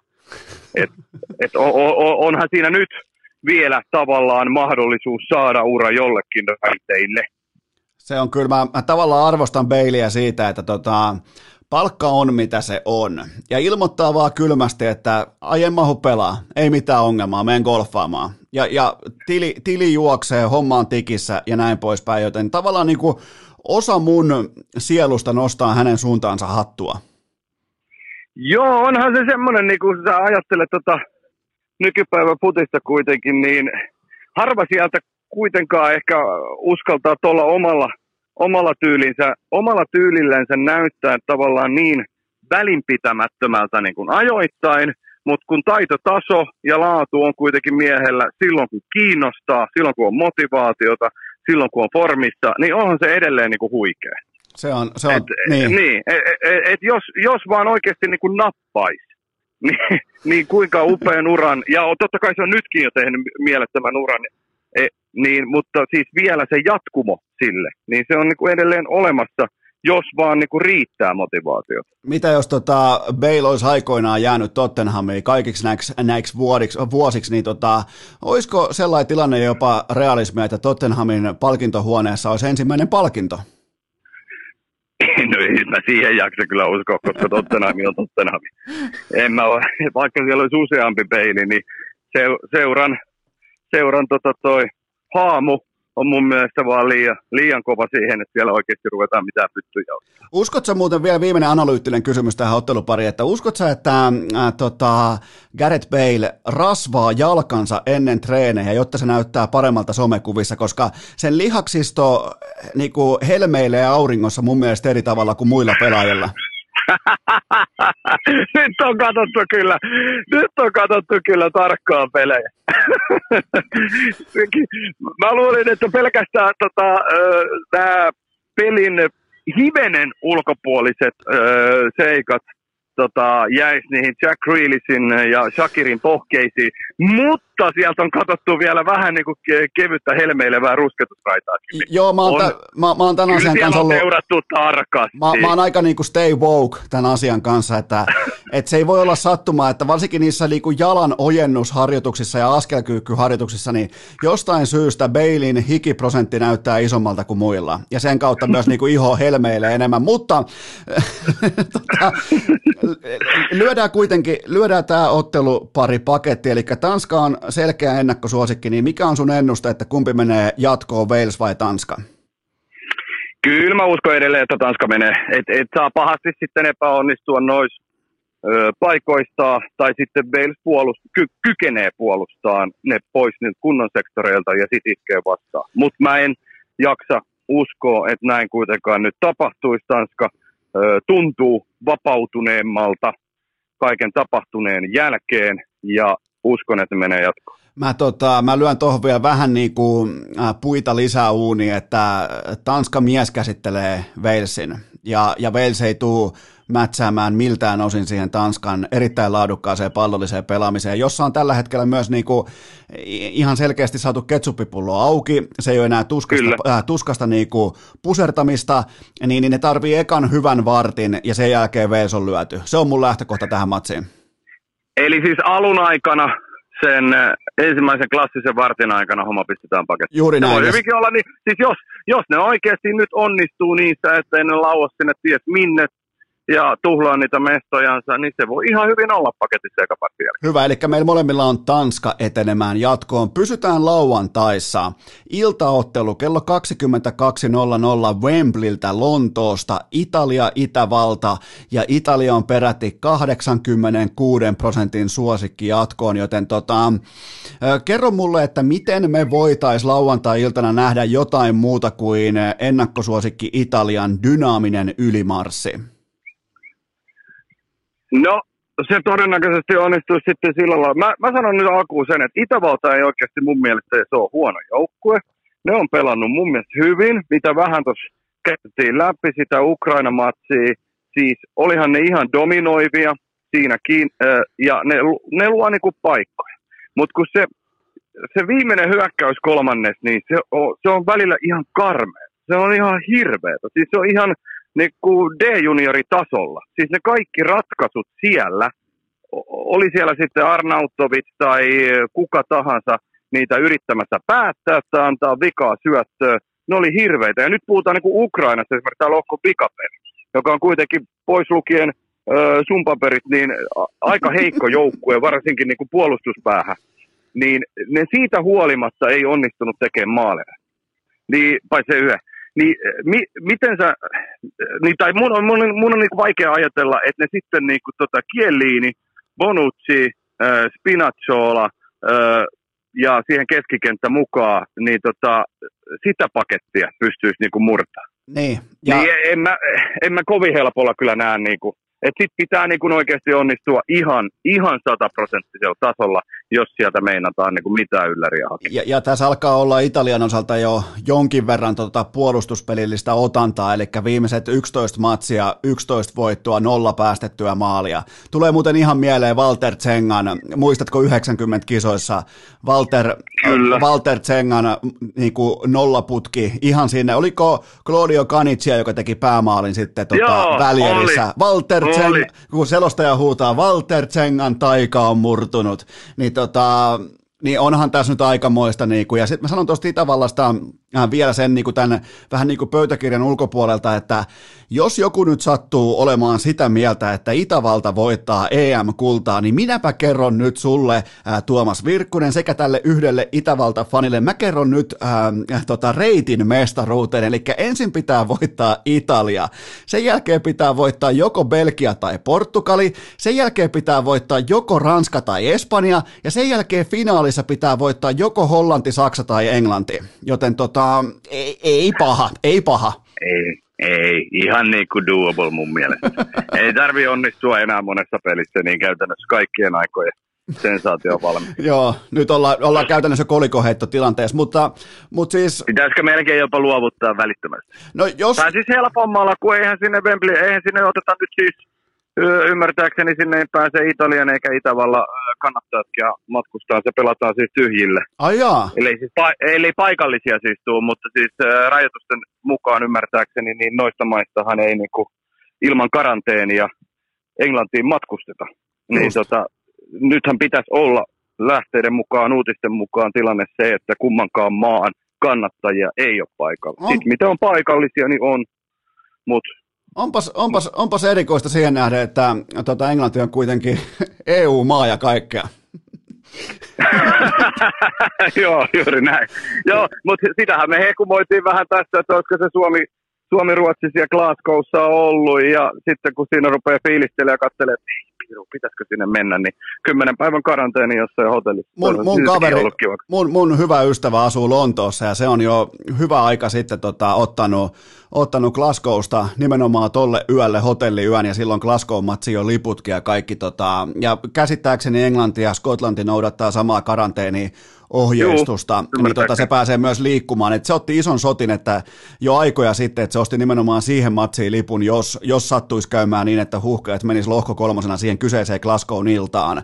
Niin tota, terveisiä ja. vaan Masalle, Masalle tota, sinne Lontooseen, että aika kova haku, mutta ei ihan ei toteutunut, mutta pysytään kuitenkin tässä, tässä Italia-Itävalta kohtaamisessa, niin, niin, niin tota, kuten sanottu, niin, niin on vaikea nähdä skenaariota. Skenaario A, sitä, että Itävalta tekee maaliakaan, skenaario B, joka on ihan täyttä niin utopia, että Itali, äh, Itävalta menisi tästä ottelusta jatkoon, joten anna nyt kotisohville meille niin kuin basic-faneille, anna pari pelaajaa Italiasta, joita tulee nyt seurata nimenomaan siitä näkövinkkelistä, että päässään niin kuin me random fanit päässään nyt kotisohvillamme kaveriporukassa sanomaan pari pelaajaa, ja tiedätkö, kun ne sen jälkeen puhkeaa kukkaan, niin voidaan päteä kavereille, että hei, me tiedettiin etupellosta tämä homma, niin anna pari sellaista pelaajaa, mitä ei välttämättä niin kuin, ihan niin kuin iso yleisö ei vielä koko aikaa hehkuta. No sit mä annan, mä annan sellaisia Lokatellista me ollaan vähän jo puhuttu, otti ison roolin tuossa, mutta iso yleisöhän ei Satsuolon miestä tiedä edelleenkään, ei sitten yhtään. Perardi toinen ja edelleen Sassuolosta. Sassuolo on siis jengi, joka on Serie A-ystäville ollut tuttu jo useamman vuoden ajan, koska siellä on Roberto De Zerbi tehnyt mahtavaa duunia. Ihan, ihan, vähän niin kuin, vähän niin kuin tiedätkö, muutama kausi sitten nousi jo Atalanta. Ja kaikki puhuu Atalanta. Mutta Sassuolo on ollut siellä niin kuin myös periaatteessa näiden vuosien aikana. Vähän pienemmällä volyymilla, mutta se pelitapa ja kaikki on ollut upeata seurattavaa niin kuin Serie A.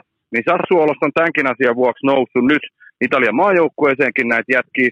Ja mä sanon Lokatellin ja Perardin, jotka on antanut jo vähän näyttöjä tässä turnauksessa, mutta alkulohko oli edelleen aika helppo.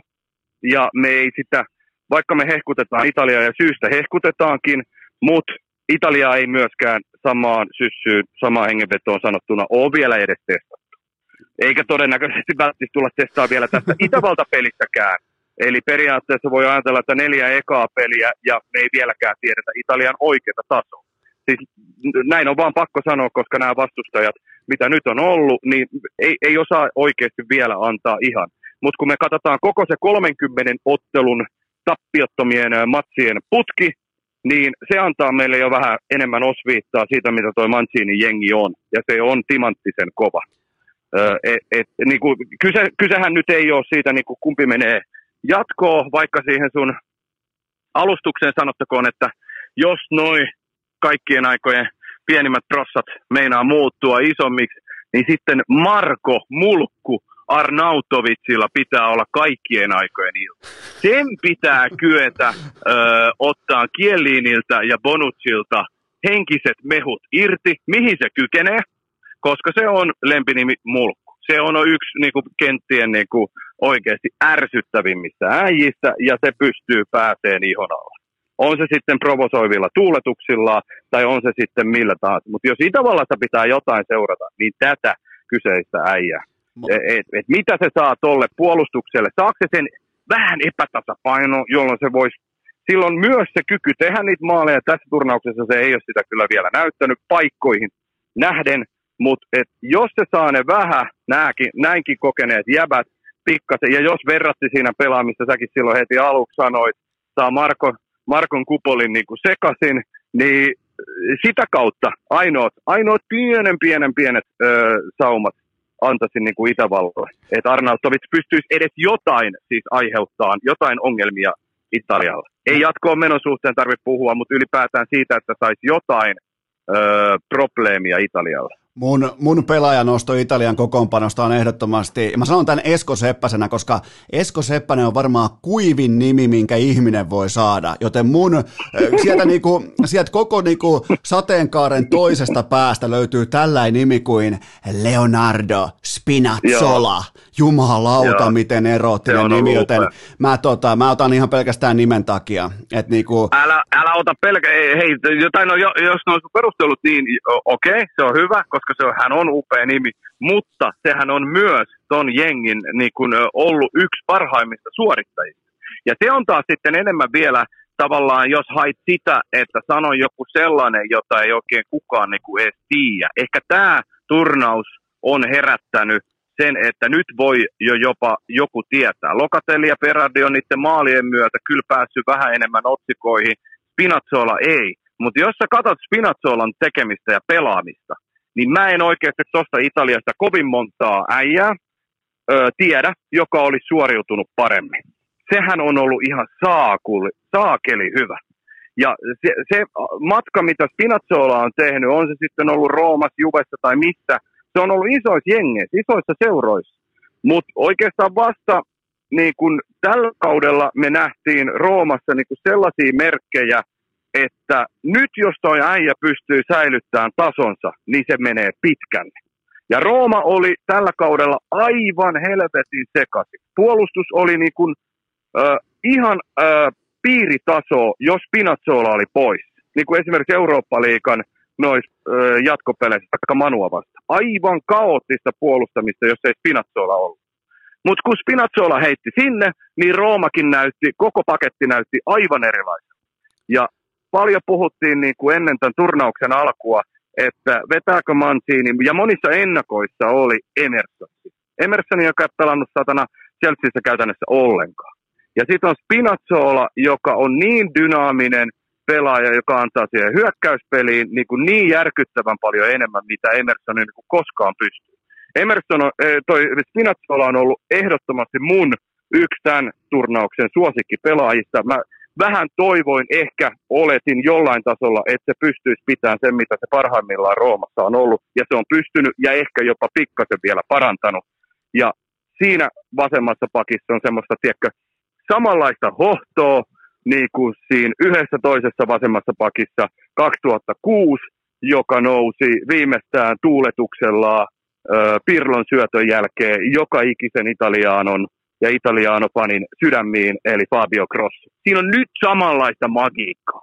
Nyt, vielä, nyt vielä ripaus enemmän näihin jatkopeleihin, niin vitsi siellä ollaan ihan Fabio Grosson. Tiedätkö, mitä nyt saattoi just käydä? Mä, mä jopa käännän asian niin päin, että sä yritit säästää Spinazzolaa tonne seuraaviin peleihin, että se olisi ollut sun poiminta siellä, ja mä, mä niinku tyhjensin pankin tähän. Kävikö, pääskö... Sä otit sen tähän, joo, sä otit sen tähän, niin mä ajattelin, että siinä on, siinä on semmoinen näin, että nostetaan sitä sitten vähän myöhemmin. Nythän se ei tuossa alkulokko vikasmatsissa edes pelannut, ja ansaitu lepovuoron sun muuta, mutta nyt siis niin kuin näiden, näiden pelaajien lisäksi, jos oikeasti jotain haluaa katsoa, ja jos on vaikka sullakin sellaisia kuuntelijoita, jotka niin kuin vähän nuorempaa kaartia, pelaa itse pakkia, ja se ainainen klassinen 30 vuoden takaa oleva se vasenpakki on jengi tyhmin sun muuta ja sitä paikkaa ei arvosteta. Kattokaa Spinazzolan tekemistä, pelaamista, upea äijä. Niin vielä, vielä hyppäys lisää, niin siellä ollaan Italian folkloressa. Mutta varmaan ollaan molemmat aika yksimielisiä siitä, että se on Italia jatkoon.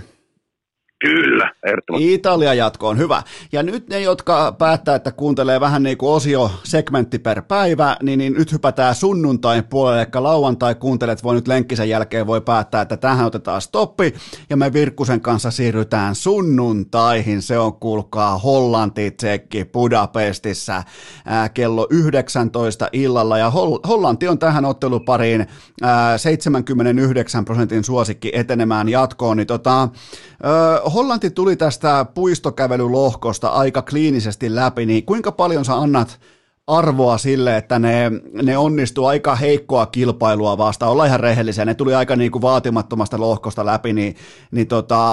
Miten sä nyt voit sanoa noin, koska siellä oli kuitenkin näiden kisojen yksi suurimmista mestaruudesta? No, no mä, mä oon palannut, nyt kun kuitenkin puhutaan, niin kuin, mä oon, tää, tää, tää, tää niin kuin nyt on vaan pakko tulla tämän asian kanssa niin kuin ulos vihdoin. Ni, niin tota, tää, tää tota... Mut oli, hei, hei, hei, sulle taas propsit. Oliko ainoa, joka vähän aiheutti jotain Hollannille. No, no saattoi, niin ja varsinkin niinku kuuden minuutin mitassa. Että eihän, siinä niinku, niin. eihän siinä muuten, muuten ollut mitään. rakastelumäärä. Niin, niin, Silloin tykitettiin ja, ja tota, Hollanti oli hetken aikaa niinku polvilla, että mitä tämä on, mutta pysty, pysty siitä niinku nousee Joo, ja, tota... ja Jarmo Lenkko maali, aika hieno. Joo. Joten kyllä se niinku, et, mutta jos katsotaan kokonaisuutta tota, tota niinku Hollannin alkusarja, alkulohko rupeamaan, niin, niin onko sille syytä antaa painoarvoa, että se näytti aikaa helpolta? Totta kai, kyllä, kyllä mun mielestä sillä pitää edelleen vähän niin kuin, kyllä mä aina yritän katsoa, miettiä vähän niin kuin sen perusteella, että oikeasti niin kuin mitä vastustajia on ollut. Niin kuin vaikka tuota Italiaa niin kuin vähän tuossa sivuttiin. Että hyvä, hyvä jengi totta kai, mutta ketä vastaan niin kuin on pelannut? Kyllä tiedetäänkö me oikeasti oikeita tasoa?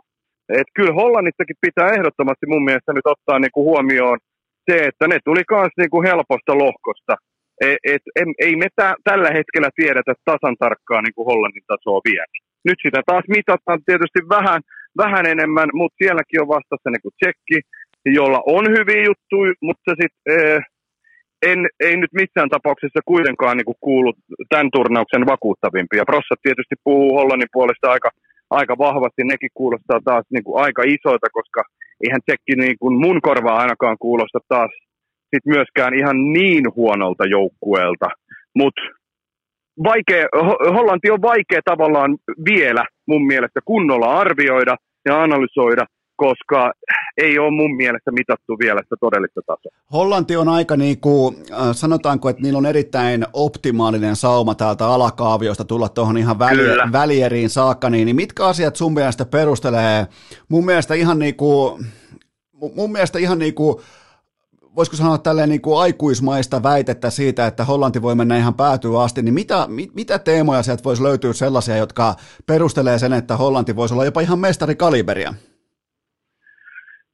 No siinä on, mun ensimmäinen on ehkä se, että mistä mä oon eniten tykännyt näiden kisojen Hollannista on, on se, että monelle futista seuraavalle niin Gini Vainaldumi on tuttu nimi, mutta Vainaldumi ei periaatteessa koskaan nouse pois lukien ehkä joku kaikkien aikojen nousu Varsaa vastaan se 4-0 Anfieldillä, jolloin Wijnaldumi tuli vaihdosta ja teki pari maalia ja käynnisti roihun Anfieldilla, mutta yleensä Wijnaldumi puuliaikoina, puulivuosina on jäänyt vähän vähemmälle huomiolle. Se johtuu siitä, että hän pelaa niin paljon eri pe- pelipaikkaa Kloppon systeemissä, huomattavasti puolustusvoittoisempaa.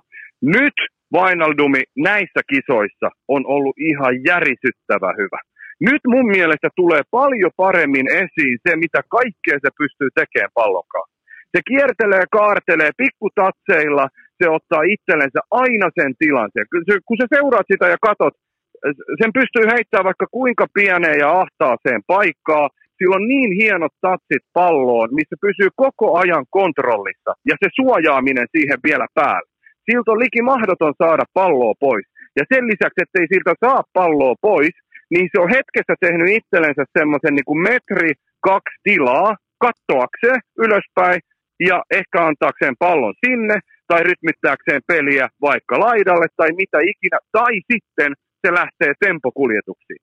Silloin pelaajaksi, niin kuin keskikenttäpelaajaksi, sillä on järjettömän paljon avuja ja tämmöisiä niin kuin monipuolisia juttuja, mitä se pystyy tekemään. On ollut ihan sairaan hieno pelaaja. Mä, mun ei tarvitse mennä niihin maaleihin, koska tuossa pelipaikalla niitäkin tulee niin kuin puuliin verrattuna paljon enemmän. Ne on niitä kakkospalloja tai äh, ripareita, mitä, mitä ikinä, mutta se pääsee niille myös hyvin, vaikka se ei kuitenkaan edelleenkään niin kuin sen niin kuin main tehtävä ole. Mutta sen pelaamisessa on niin paljon hienoja monipuolisia elementtejä, että sitä jätkää mä seuraisin ainakin tässä otteluparissa. Eli se on vähän niin kuin tullut uudestaan sille Newcastlen tasolle.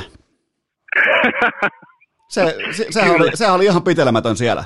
Oli, oli, oli, oli. mutta silloin, silloin jäi ehkä vähän se, että tota, se koko ni, muu nippu tietysti ei ollut niinku ehkä ihan hänen veroisensa. Mutta joo, siellähän se korostui kyllä, se on ihan totta joo.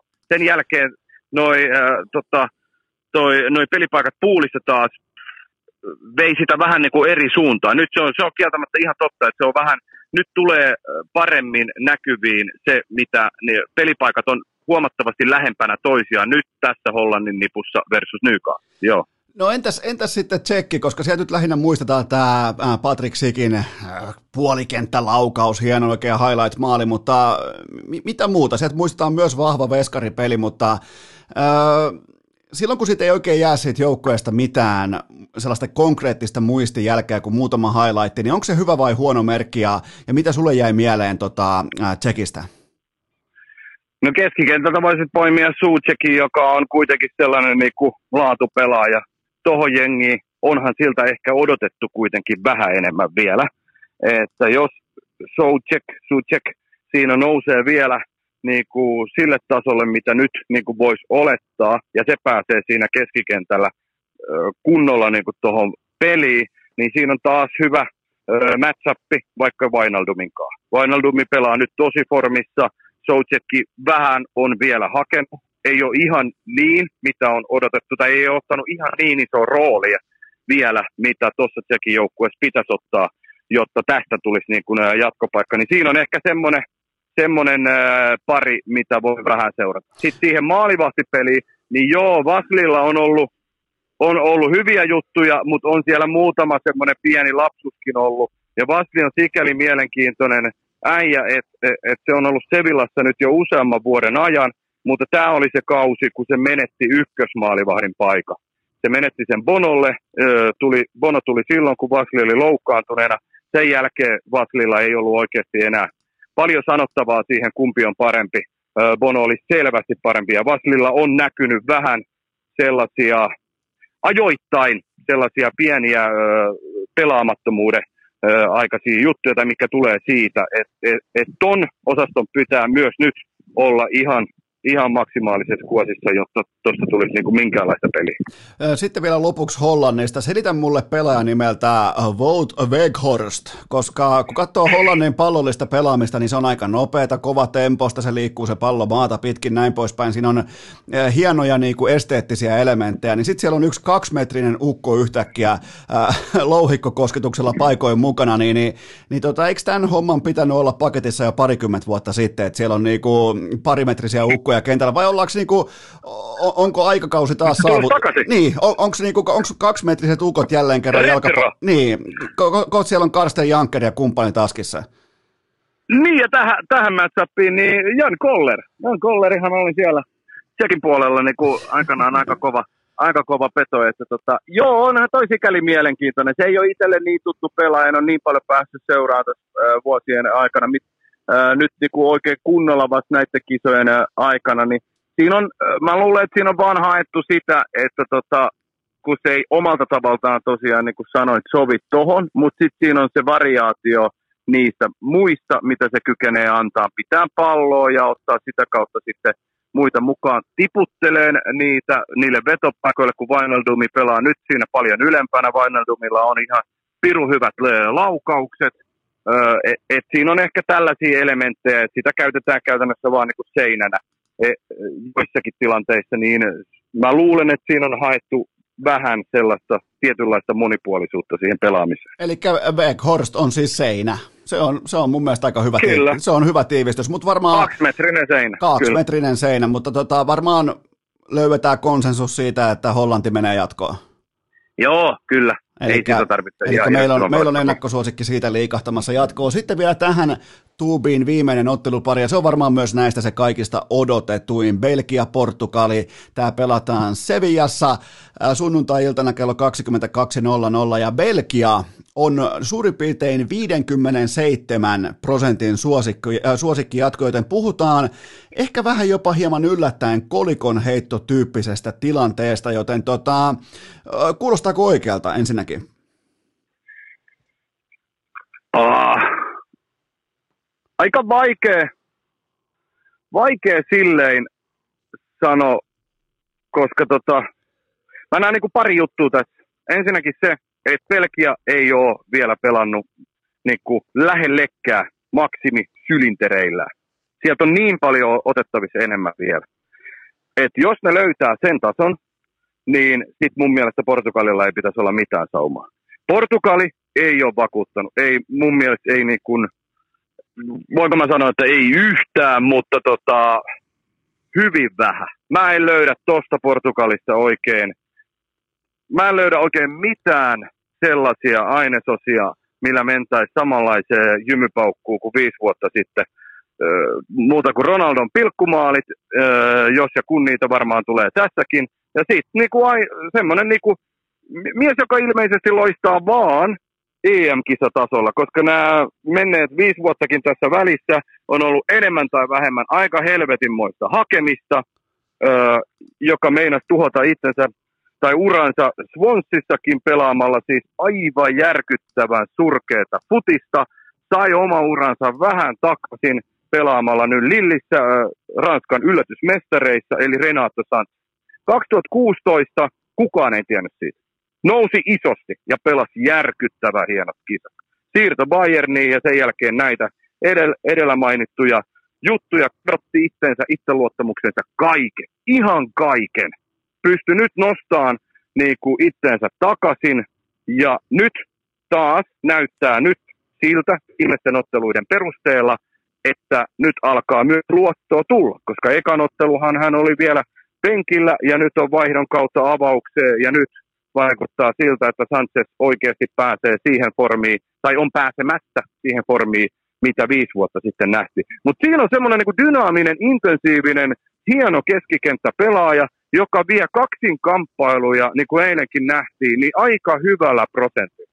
Ja kun se on kentällä, niin siinä vaan niin kuin tuntuu tapahtuvan siinä ympärilläkin enemmän.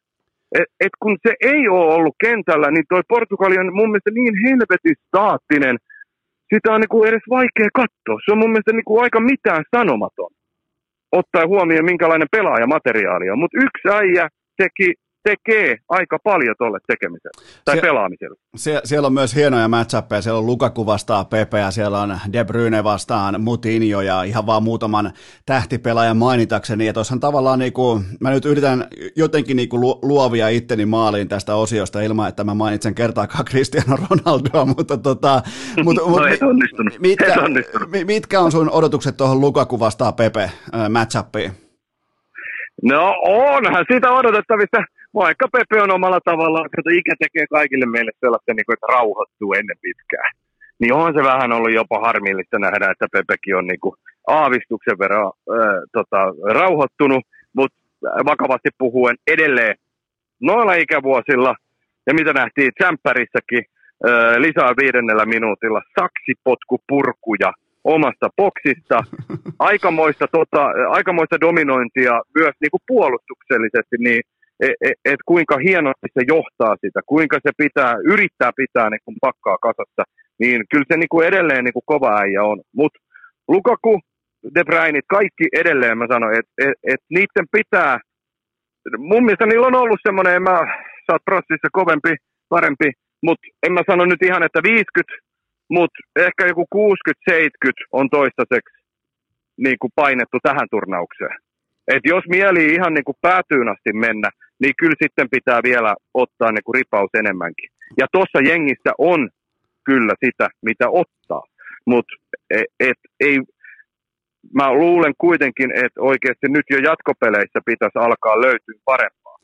Mä, tota, mä näen Portugalin osalta, täytyy muuten Pepestä sanoa vielä se, että että se ikä näkyy lähinnä, tai eniten se ikä näkyy valitettavasti sillä hetkellä, kun tuomari ensimmäisen kerran viittoo Pepelle, että älä tuu selittämään ja tekee sen käsimerkin, niin Pepe lähtee pois. Se, se on niinku, se, yleensä, yleensä tuomarit on tarvittu over kolme ja puoli käsiviittausta ennen kuin Pepe ehkä lähtee pois keltaisen kortin kerran.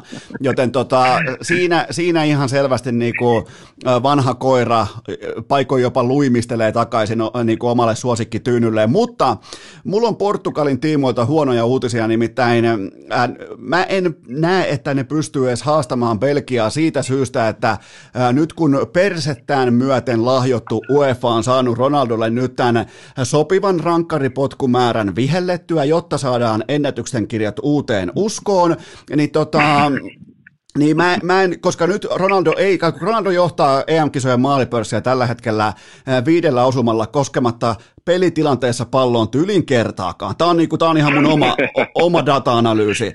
Niin tota, mun mielestä nyt rankkarit on annettu, ja, ja, ja ilman rankkareita ne ei vaan voi Belgiaa kaataa. Ja, ja, tota, ja mä, mä, siis mä ilmoitan nyt jo, että mä juon kostoks kokista koko matsin ajan, kun Belgia painaa vaivattoman voiton taulu, joten ootko, ootko messissä? Ai, vähän samaan tyyliin kuin se Venäjän coachi siinä se, ää, pressissä. Ja, silleen muuten, ja se, se, se, ei muuten ollut ensimmäinen lasipullo, minkä se on avannut. Ei todellakaan, siinä oli aika vakuuttavaa menoa. Mä vielä jotenkin ajattelin, että pystyisikö se niinku, vaikka huitosen sen yhden niinku huivi ja sitten sen toisen avaan, tiedätkö hampailla. Joo, olisiko joo. ollut kova siihen? Joo, niinku, ja- että olisiko... Ja, ja mä, jäin, mä jäin ottamaan kyynärpää kolautusta siihen pullon kantaa. Joo, kyllä. se oli kyllä huikea, huikea pätkä, mutta tota, öö, joo, siis niin kuin, mua ei ole vaan, mua, muakaan ei ole niin kuin toi Portugali, ei, se ei ole millään tavalla säväyttänyt. Ei, ei, ei niin kuin, e- eilenkään mä en oikeasti jaksanut katsoa sitä. Mä käänsin mieluummin sinne U- äh, Unkari Saksalle, koska siinä, siinä pelissä oli vaan niin paljon enemmän, mitä mä itse niin kuin futikselta haen ja haluan niin kuin nähdä. Mä en vaan tossa niin kuin, toi on vaan niin semmoista niin kuin hidastempoista siirtelyä, sun muuta vastaavaa. Se, et, si, siinä on niin paljon asioita, mitkä mun mielestä niin kuin ei toimi. Sitten ne muutamat jutut, toi Renato Sanchezin se, se, sen tuleminen niin kuin tohon, että et se voi jomalla, omalla tavallaan ehkä vähän edes lähteä liikkeelle. Mutta onhan sekin aika, aika sairaan mielenkiintoinen juttu, että yksi Portugalin suurimmista tähdistä tähän eiliseen peliin tippu penkiin. Bruno Fernandes. Et kertoo aika paljon myös niistä ongelmista, minkä niin Fernando Santos tuossa on niin pyörinyt, et koska tota jengiä hän hehkutettiin ennen tätä turnausta tietysti Ronaldon ja Brunon kautta, koska Bruno on kuitenkin Manussa ollut taas ihan, ihan, ihan tima. Niin. Paitsi, paitsi Brunon ongelma edelleen Manussa kaikesta siitä hypetyksestä ja hehkutuksesta huolimatta on ollut se, että mitä isompi peli, sitä varmemmin se katoo siitä pelistä.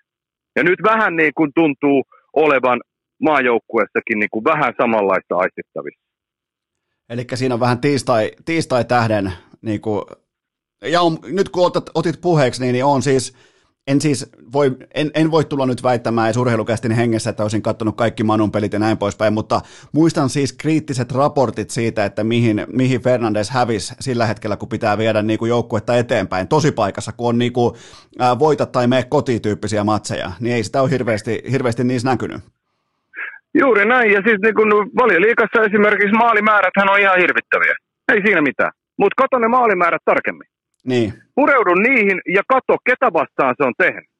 Niin loppupeleissä, niin kun, jos se teki jotain Garden Burnleyä vastaan kaksi, jotain väsynyttä villaa vastaan kolme, niin okei, niillä otetaan niitä pisteitä sun muuta, mutta entä ne top 6? Entä ne top 6 valioliikassa? Niitä oli muistaakseni kaksi maalia. Kummakin tuli vielä jumalauta Tottenhamia vastaan, jonka joku, siis miten helvetissä Tottenham edes lasketaan top 6. Se on toinen niin kun, asia, mistä voidaan sitten niin jutella. Mutta niin kun, et, siinä ne alkaa niin kun, vähän olla. Okei, mä annan vähän krediittiä esim. Eurooppa-liikan välierä Roomaa vastaan, mutta mä vähän kävin sitä läpi. Mäkin olisin tehnyt pari Roomaa vastaan. Se oli niin, niin järkyttävällä tasolla se puolustaminen. Mutta et, et, et nyt vähän niin kuin, nyt vähän, mä nyt sanoin, että tullaan jollain videjakajalla, mutta että, että se hypetys ja se hehkutus, se on myös omalta osaltaan totta kai niin kuin ansaittua, koska hän on johtanut niin kuin Manu ja onhan se loistava pelaaja. Mutta kun tulee oikeasti näitä isoja pelejä, niin kyllä se alkaa nyt olla aika lailla sellainen niin kuin toistuva, toistuva asia, että Bruno katoo silloin kuvissa. Silloin kun pitäisi ottaa joukkuetta enemmän tai vähemmän reppuselkää harteille, niin si- ikävä kyllä siinä vähän niin kuin käy niin. Mitäs me, mitäs me lähdetään ennustaa tähän? Mulla on sellainen lähtökohta, että näissä näennäisesti tasaisissa ottelupareissa mä nojaan siihen, että kummalla on primääri, on laji sitten mikä tahansa, kummalla on parempi primääripallon käsittelijä kentän tärkeimmässä roolissa, niin kuin se on Kevin De Bruyne tässä ottelussa, niin mä otan sen joukkueen. Mä otan siis Belgian tästä jatkoon. Niin otan mäkin, ja mä otan sen sillä perusteella tosiaan, että mun mielestä Belgia pelaa lähelläkään sillä tasoa, millä se kykenee pelaa. Ja nyt kun hypätään jatkopeleihin, niin mä uskon, että nämä äijät kykenee antaa vielä vähän enemmän. De Bruyne on saanut siinä nyt vähän pelituntumaa, niin kuin puolitoista peliä aika pitkälti, ja on taas askeleen verran lähempänä niin kuin pelikuntoa. Niin nämä jätkät vähän paremmalla pelituntumalla, niin tota, ja ennen kaikkea nyt, kun on eka jatkopeli, että se suoritustaso nousee ainakin pykälän. Ja mä uskon, mä melkein sanoisin niin, että, siis, että vaikkei ne ihan täysille pystykään pelaa tai pystyiskään pelaan, niin niiden taso riittää kuitenkin jo sillä kaataa ton Portugalin. Eli molemmat raidaa Belgialla. Me pidetään tähän kohtaan pian tauko ja sitten jatketaan maanantain matseilla.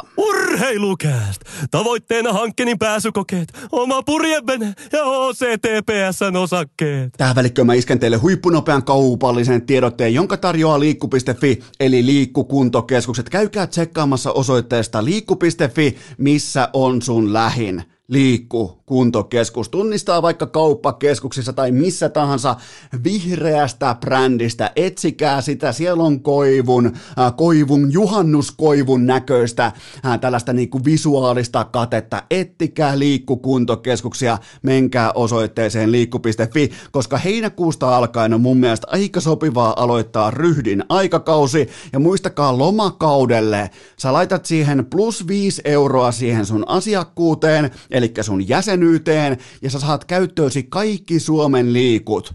Helsingistä Rovaniemelle saakka. Yhteensä 34 toimipistettä, eli jos sulla on vaikka, äh, vaikka sukulaisten mökki on tuolla, sun oma mökki on vaikka Rovaniemen tuntumassa, sit pitää käydä Helsingissäkin välillä, niin, niin joka paikasta löytyy liikkuja, joten se on aikamoinen etu ja se maksaa vain 5 euroa kuukaudessa.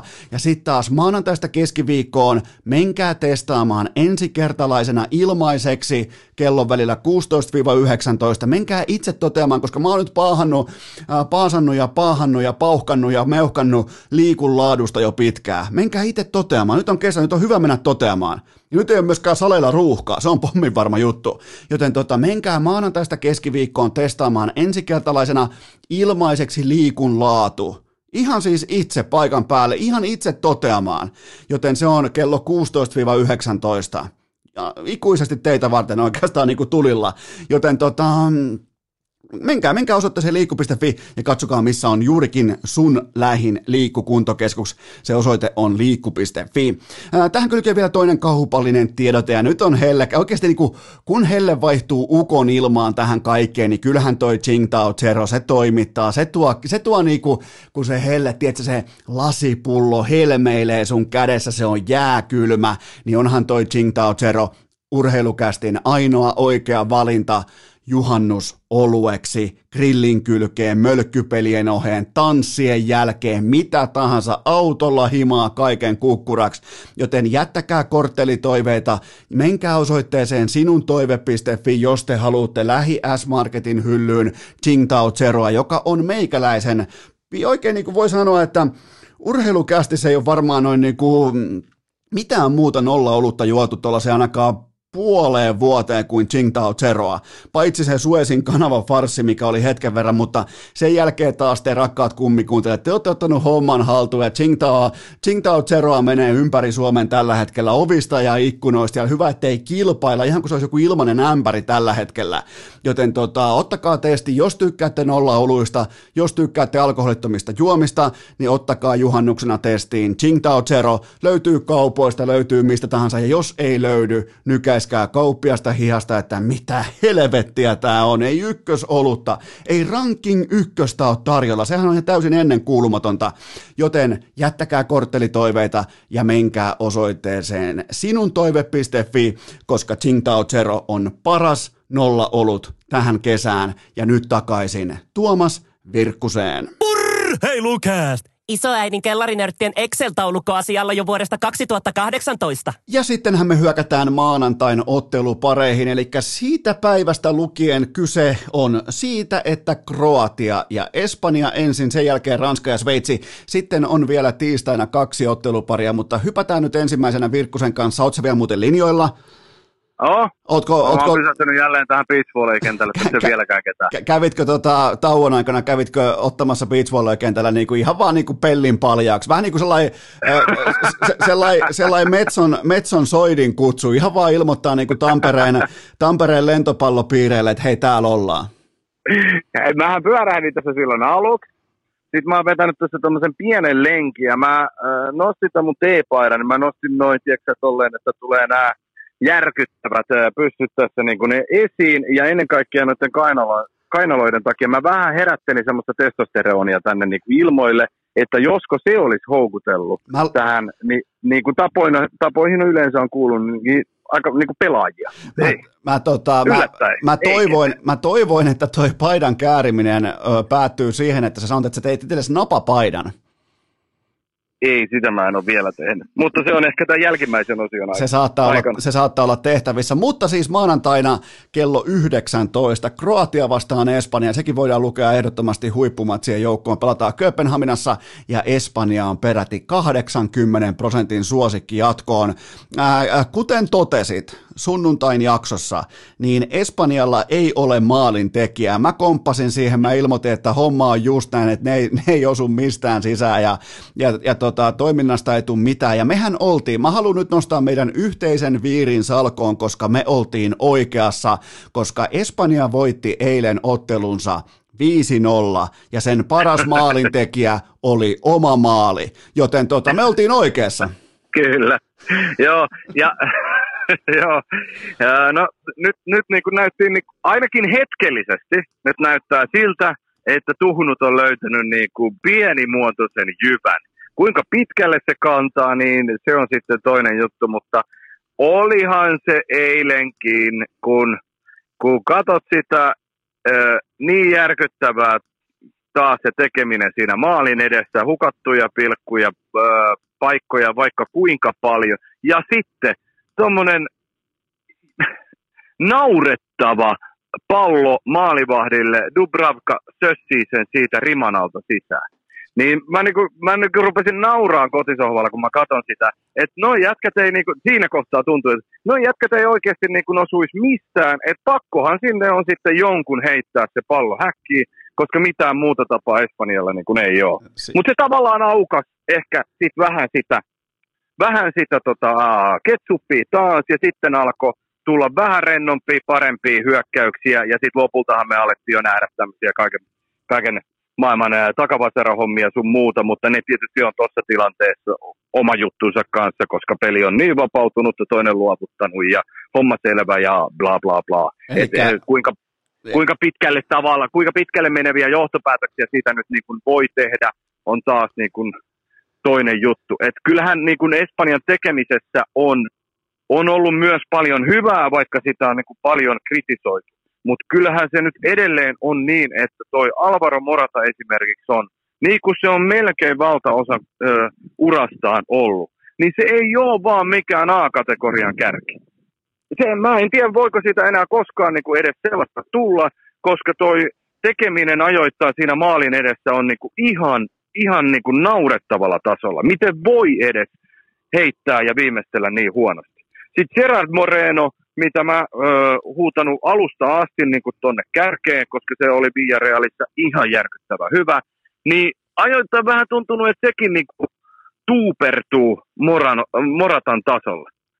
Et toi 5-0 antaa tietysti semmoisen, tiedätkö, niin kuin, wow, nyt se löytyi. Mutta löytyykö sitten kuitenkaan? Se, tota, niin, eli sä et ihan hirveästi anna painoarvoa tälle La, La Rohan nimenomaan ylimarssille Slovakia. Slovakian maalivahti heittää palloa omaan maaliin ja siellä tehdään niin. Kilpaa omia maaleja, niin, niin tota, kyllä ne samat kysymykset lopputuloksesta huolimatta, niin kyllä ne on silti vielä taululla. Kyllä, mä sanoisin näin. Ei, ei, ei nyt niin kuin, että toistaiseksi mitä me nyt ollaan näitä, te ymmärsikö oikein, tämä Espanjan jatkoonmenoprosentti on kaikkein isoin näin. Italia ja Ranska on isompia. Oh. No okei, okay, mutta joka tapauksessa niin kun aika iso. Ja sitten sä peilaat tähän nyt Kroatian, joka oli kahden pelatun kierroksen jälkeen ehkä jopa mulle kisojen suurin pettymys. Aivan järkyttävää. Ihan, ei mitään annettavaa. En siis olisi oikeasti edes halunnut seurata niin kuin, niitä sen enempää. Mutta niin nyt ilmeisesti kuitenkin, sit kun oli tosi paikka kyseessä ja piti voittaa, niin alkoi löytyä sentään edes jotain. Eikä tarvitse mennä Modricin ulkosyrjään, mutta siinä oli muutenkin niin kun, jo jotain äh, siinä pelaamisessa. Siinä oli liikettä. Sehän oli, se oli niin staattista se meno, ne kaksi ekaa kiekkaa, että se oli ihan kauheata katsoa, että mihin, on, mihin M-finalisti on vajonnut ko, vajaassa niin kuin kolmessa vuodessa. Ja mä, mä lisään, Mut, mä lisään tuohon heti tähän väliin sen, että huomasit varmaan, että koska Luka Modric on voittanut urallaan jotakin, voidaan varmaan olla siitä samaa mieltä, jotakin pientä pinssiä on rintamuksessa, niin tota, kuinka tunteikas se voitto oli? Se loppu. Se, se, tu, joo, joo, se, joo, se siis lopun oikein, Joo, pisti oikein silmää, että hetkinen alkulohko, voitto Skotlantia vastaan ja polvistuminen, maan hakkaaminen ja, ja kiitosten jakaminen ja näin poispäin, koska se ei kuitenkaan ole voittamisen tiimoilta ihan mikään noviisi toi jätkä, niin mä laitoin siitä merkinnän mun urheilukästin punaiseen muistivihkoon, että hetkinen, onko Kroatia sittenkin back? Niin, tämä on hyvä kysymys, että ja samaan kiinnitin itsekin tosiaan huomiota, että se kanta, nyt se otti ton nipun niin kuin selkää. Eipä Modriciakaan paljon näkynyt kahdessa ekassa, ekassa pelissä. Semmoista niin kuin haahuilua siellä täällä sun muuta. Nyt oli ihan eri intensiteetti, dynaamisuus tekemisessä. Perisit sit samat. Brozovic huilas sen yhden matsi.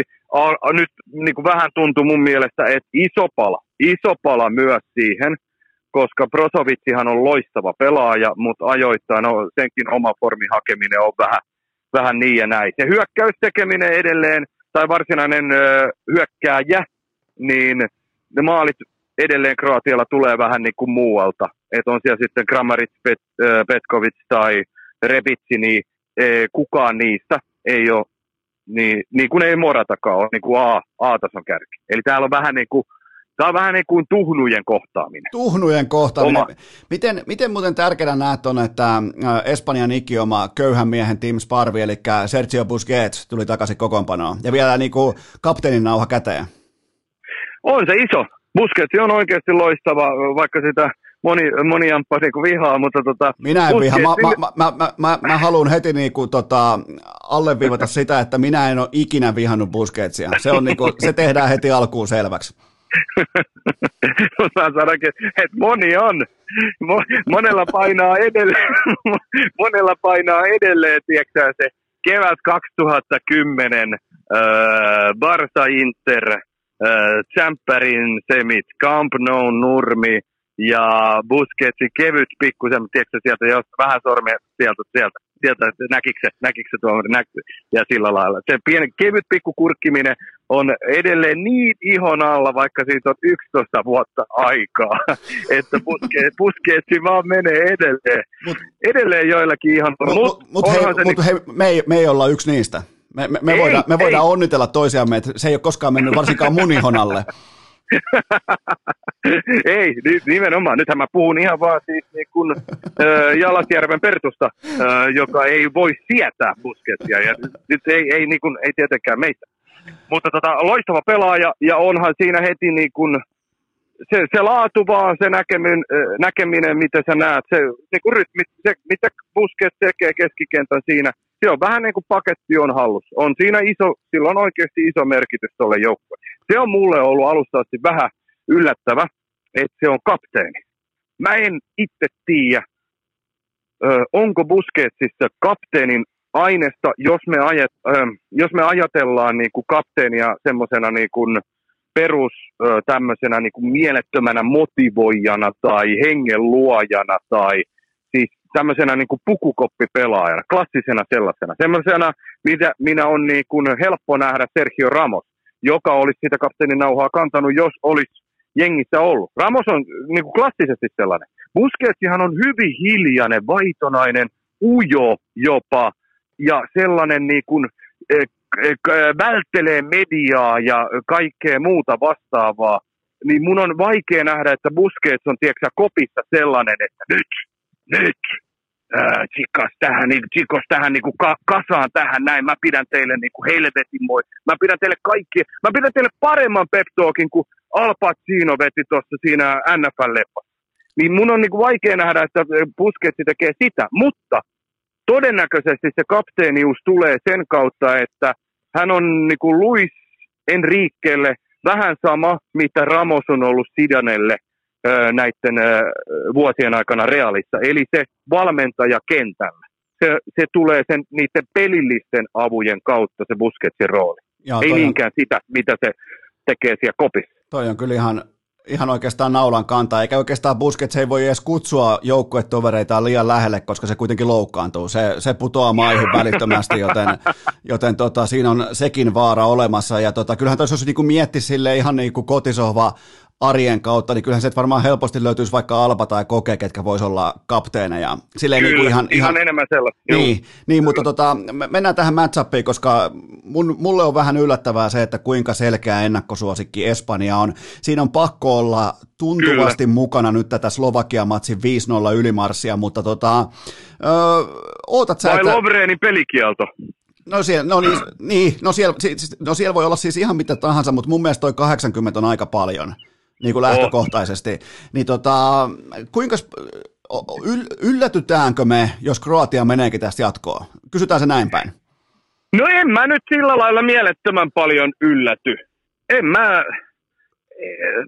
mä en vaan jaksa nyt tämän 5-0 perusteella tehdä mitään niin kuin oikeasti pidemmälle meneviä johtopäätöksiä. Se oli hieno peli, mutta niin kuin vähän käytiin läpi nämä kaikki upeat jutut, sommitelmat sun muut, niin sen jälkeen kun peli on enemmän tai vähemmän ohi, niin semmoista niin kuin sattuu. Sitten lähe, seuraavaan peli lähdetään taas siitä 0-0 ja sitten katsotaan, niin kuin, onko ne oikeasti löytänyt nyt niin kuin siellä hyökkäyskolmanneksella niin kunnon öö, viimeistely. Et, et Kroatia, Kroatia taas näytti sitten öö, vikassa pelissä myös siltä, että nyt ne on oikeasti niin kuin ruvennut pelaamaan niin missään tapauksessa mä en ainakaan itse tuommoisia prosentteja kyllä niin kuin Espanjalle laittaisi. Kyllä se ehkä hienoinen, hienoinen suosikki on, koska siinä, mä ajattelen sen vähän sillä lailla, että, että siinä pelissä itsessään 90 aikana syntyy kuitenkin ainakin niitä puolittaisia maalintekopaikkoja ja enemmänkin, tai parempiakin paikkoja kuin pelkkiä puolittaisia, niin kuin öö, paljon enemmän mitä Kroatialla. Et sen kautta, jos ajattelee, niin kyllä mä niin Espanjaa pidän edelleen suosikkina, mutta että jos Kroatia sitten jatkoon menee, niin ei se nyt mikään niin kuin hirvittävä yllätys olisi. Mä otan, mä otan Kroatian jatkoon. Se Luka Modricin tuuletus, se, se, niinku se tunnelataus, se puhutteli mua niin syvällisellä tasolla, että siinä on jotakin. Mä luulin, että toi on ihan niinku pelkkä tota, luuranko toi joukkue enää, mutta tos on jotakin, sydän sykkii näin poispäin. Mä otan, mä otan Kroatia, mä oon nähnyt ton ennenkin, kun ne sitoutuu ratkaisuhetkillä yhteen, joten tota, mä otan Lukan vielä kerran. Aika hienoa. Eikö se ole aika romanttinenkin valinta vielä? On varsinkin, kun heitin sen jo bussin alle ja sanoin, että se on petturi. Niin, niin, niin tota...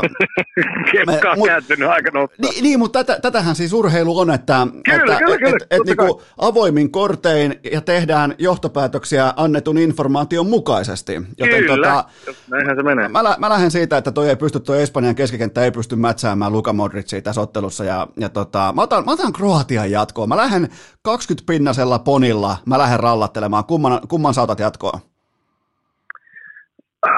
On tämä kyllä paha, mutta jos tätä, jotta tässä tulee myös vähän niin kuin vastakkainasettelua, ja mä perustelen nyt, nyt sillä, että tota, ton, kuitenkin ton viiden nollan jälkeen, vaikka ei sitä liikaa voi tehdä mitään, niin mä uskoisin, että ne on tiettyä pientä rentoutta, itseluottamusta nyt löytänyt ja tajunnut sen, että ei perkele, mehän oikeasti osataan tehdä niin kuin maaleja, että ei me nyt niin järkyttäviä tuhnuja sittenkään olla. Niin, ja se, että mä vaan näen, että ne luo kuitenkin enemmän paikkoja, niin vaikka sä surit ohi tai yli tai mitä tahansa, niin ennen pitkää niistä tulee kuitenkin se ratkaiseva, eli Espanja. Okei, selvä homma. Eli mulla Kroatia, sulla Espanja ja mennään seuraavaan otteluun, joka pelataan myös siis tota, maanantai-iltana kello 22 alkaen Ranska vastaan Sveitsi ja Ranska on 86 prosentin jättisuosikki etenemään tästä eteenpäin ja öö, mun, mun, mielestä mun, mun analyysi on se, että Sveitsi on aivan paska, eikä edes ansaitse olla mukana näissä jatkopeleissä. Sveitsin ainoa noteerattava positiivinen seikka on Sagirin pohkeet ja mun analyysi loppuu siihen. Että, et, et, ja, ja Sveitsi on jatkossa vain ja ainoastaan siksi, että Turkki oli aivan täysin väärässä paikassa. Mulla ei ole mitään muuta Sveitsistä, ja ne tulee, ne, ne tulee teurastetuiksi tässä ottelussa. Joo, mä allekirjoitan tämän. Sveitsi, mutta saanko mä sanoa myös muutaman sanan Ranskasta? Saat. Mun mielestä se on myös ihan paska. No niin, hyvä. mutta tota, kyllä ne varmasti jatkoon menee, en mä sitä epäile yhtään. Mutta mä mä, en mä käytä vihaa, hirvittävän vahva sana, ja en mä jaksa vihata oikein ketään mitään, mitään asiaa se, elämässä. Se vie niin jotenkin ihan liikaa energiaa, minkä helvetin takia. Niin, tota, mut mä en jaksa tota Ranskaa. Mä en, mä en vaan, mä mietin sitä, tiedätkö, sitä kautta, että ne on nyt maailmanmestari. Deschampsin aika on nyt kestänyt niin kuin jo hetken aikaa. Edeltävät EM-kisat, finaali tappio, mutta finaali. Maailmanmestaruus 2018. Nyt tässäkin otteluparissa ja koko turnauksessa varmaankin se suurin ennakkosuosikki, eikö niin? Kyllä. Niin mä kysyn, niin kuin, että mitä tämä Desampsin Ranska on antanut jalkapallolle ja jalkapalloilevalle maailmalle? Mistä me muistetaan tämä niin Ranska? Niin mä en edes osaa sanoa. En, en, en nyt, enkä välttämättä myöhemmässä vaiheessa elämäänikään. Mä osaisin luetella sen sijaan vaikka kuinka monta helvetin paljon öö, nimettömämpää joukkuetta, on se sitten maajoukkue tai on se sitten seurajoukkue, jota, joka on antanut pelillisesti mulle jotain aspekteja, minkä takia mä dikkaan, rakastan jalkapalloa. Niin mä kysyn vaan, että mitä tämä Ranska on antanut Desampsin aikana? Niin mä en, mun on tosi, tosi vaikea keksiä niin kuin mitä. Ja tämä antipat, pienoinen antipatia Ranskaa kohtaan ei tavallaan nyt johdu siitä, että mä niin kuin naivilla tavalla odottaisin, että jokaisen, jo, jokaisen jalkapallojoukkueen pitää antaa mulle jotain järkettömän hienoja elämyksiä tai tuottaa mulle viihdettä, tuottaa mulle jotain sellaisia öö, sykäyksiä tonne soluihin, että mun silmä aukeaa ja mä oon silleen, että wow. En mä sitä tarkoita, mutta jos mä pistän tämän Ranskan öö, perspektiiviin, vaikka meidän aikaisemmin puhumaan Suomeen ja Suomen lohkoon ja siitä, että mitä eri juttuja meidän olisi pitänyt tehdä tai Riven olisi pitänyt tehdä, niin mä pohjaan edelleen siihen Transfermarktin sivustoon, mikä rankkaa myös maajoukkueet yhteisvaluutalla tai yhteissummalla, minkä arvoisia ne on. Mä sanoin aikaisemmin, että Suomi oli 44 miljoonaa. Se avauskokoonpa, tai joukkue. Ranska on yli miljardin arvone. Maailmassa on yksi joukkue, jonka arvo on enemmän kuin Ranska, ja se on Englanti, ja se pohjautuu taas sitten vähän kaiken näköisiin homeground-sääntöihin sun muuta vastaavaa, miten, miten niitä luokitellaan. Mutta yli miljardin toi jengi. Ja ne kerta toisensa jälkeen, kun niitä katsoo, ei anna vittu mitään. Ei mitään. Et mä en niin kun, se on puolustava maailmanmestari, jotenkin pahalta tuntuu jopa niin kuin sanoo, mutta mä en, mä en jaksa katsoa tuota Ranskaa.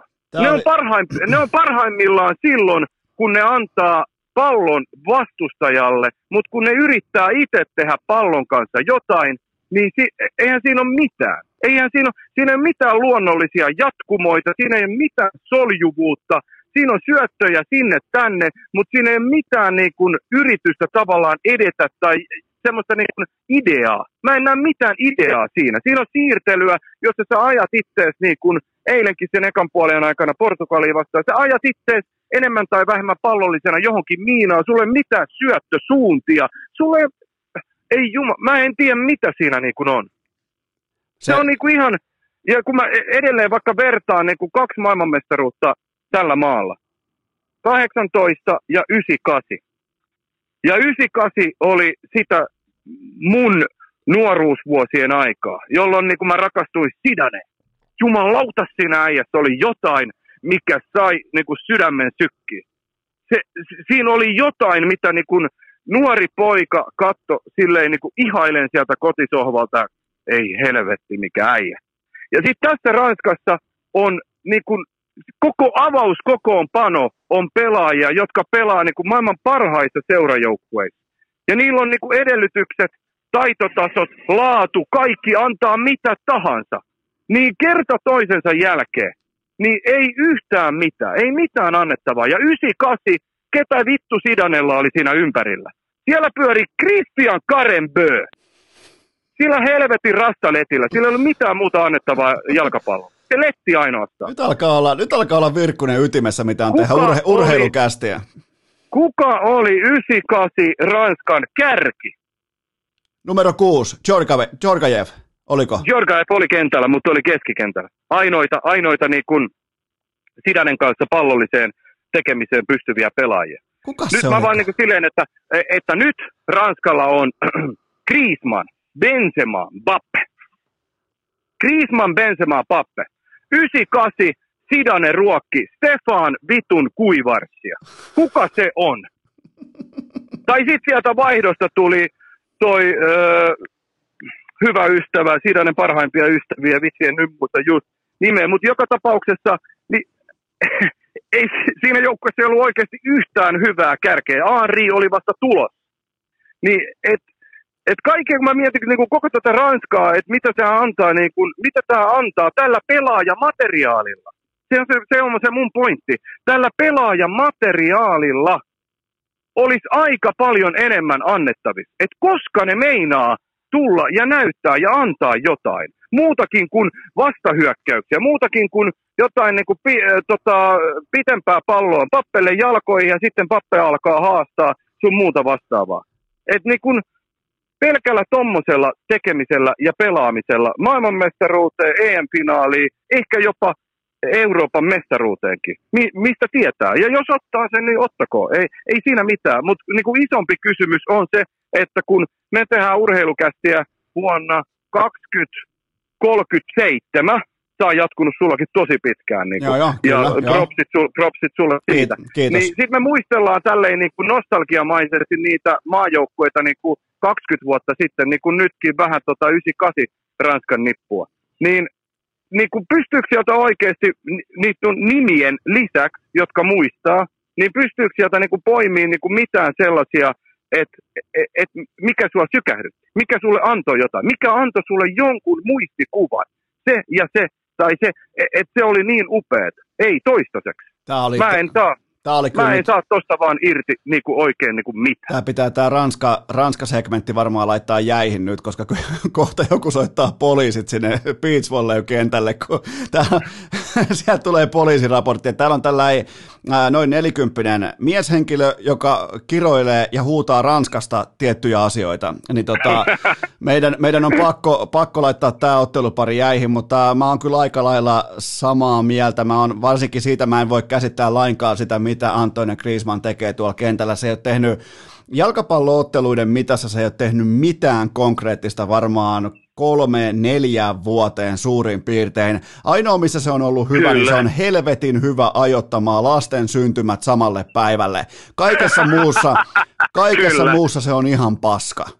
Joten tota, Eikö se kolme mukulaa samalla päivällä? Kyllä, eli tota, se on, se on siinä, siinä on onnistunut. Ja, ja sitten taas ajotukset kentällä, vastuunkanto kentällä on ihan nollatasoa. Jos vaikka nyt vertaa suuriin nimiin, kuten vaikka Zidane, tai jopa niinku omaa parturiaan aikoinaan vihanneelle, vihanneeseen Emmanuel Petitiin, tota, joka, mm. jos niin kuin verrataan näitä, niin kuin kello on vähän ollut tukka, tukkakoneisto kunnossa tuolla kentällä, niin tota, mutta en, mä, en, mä en kyllä kans tuohon Ranskaan, mä en, mä en syty, mä en näe sitä, koska nythän Ranska, jos ne voittaa tämän Sveitsin, ne törmää sen jälkeen joku Kroatia tai Espanjaan, ja jos sen jälkeenkin käy vielä hyvä, että ne törmää Belgia, äh, Italia akselistoon, joten en mä, niin kuin, mä, en, mä en vaan näe Ranskaa menemässä päätyyn saakka.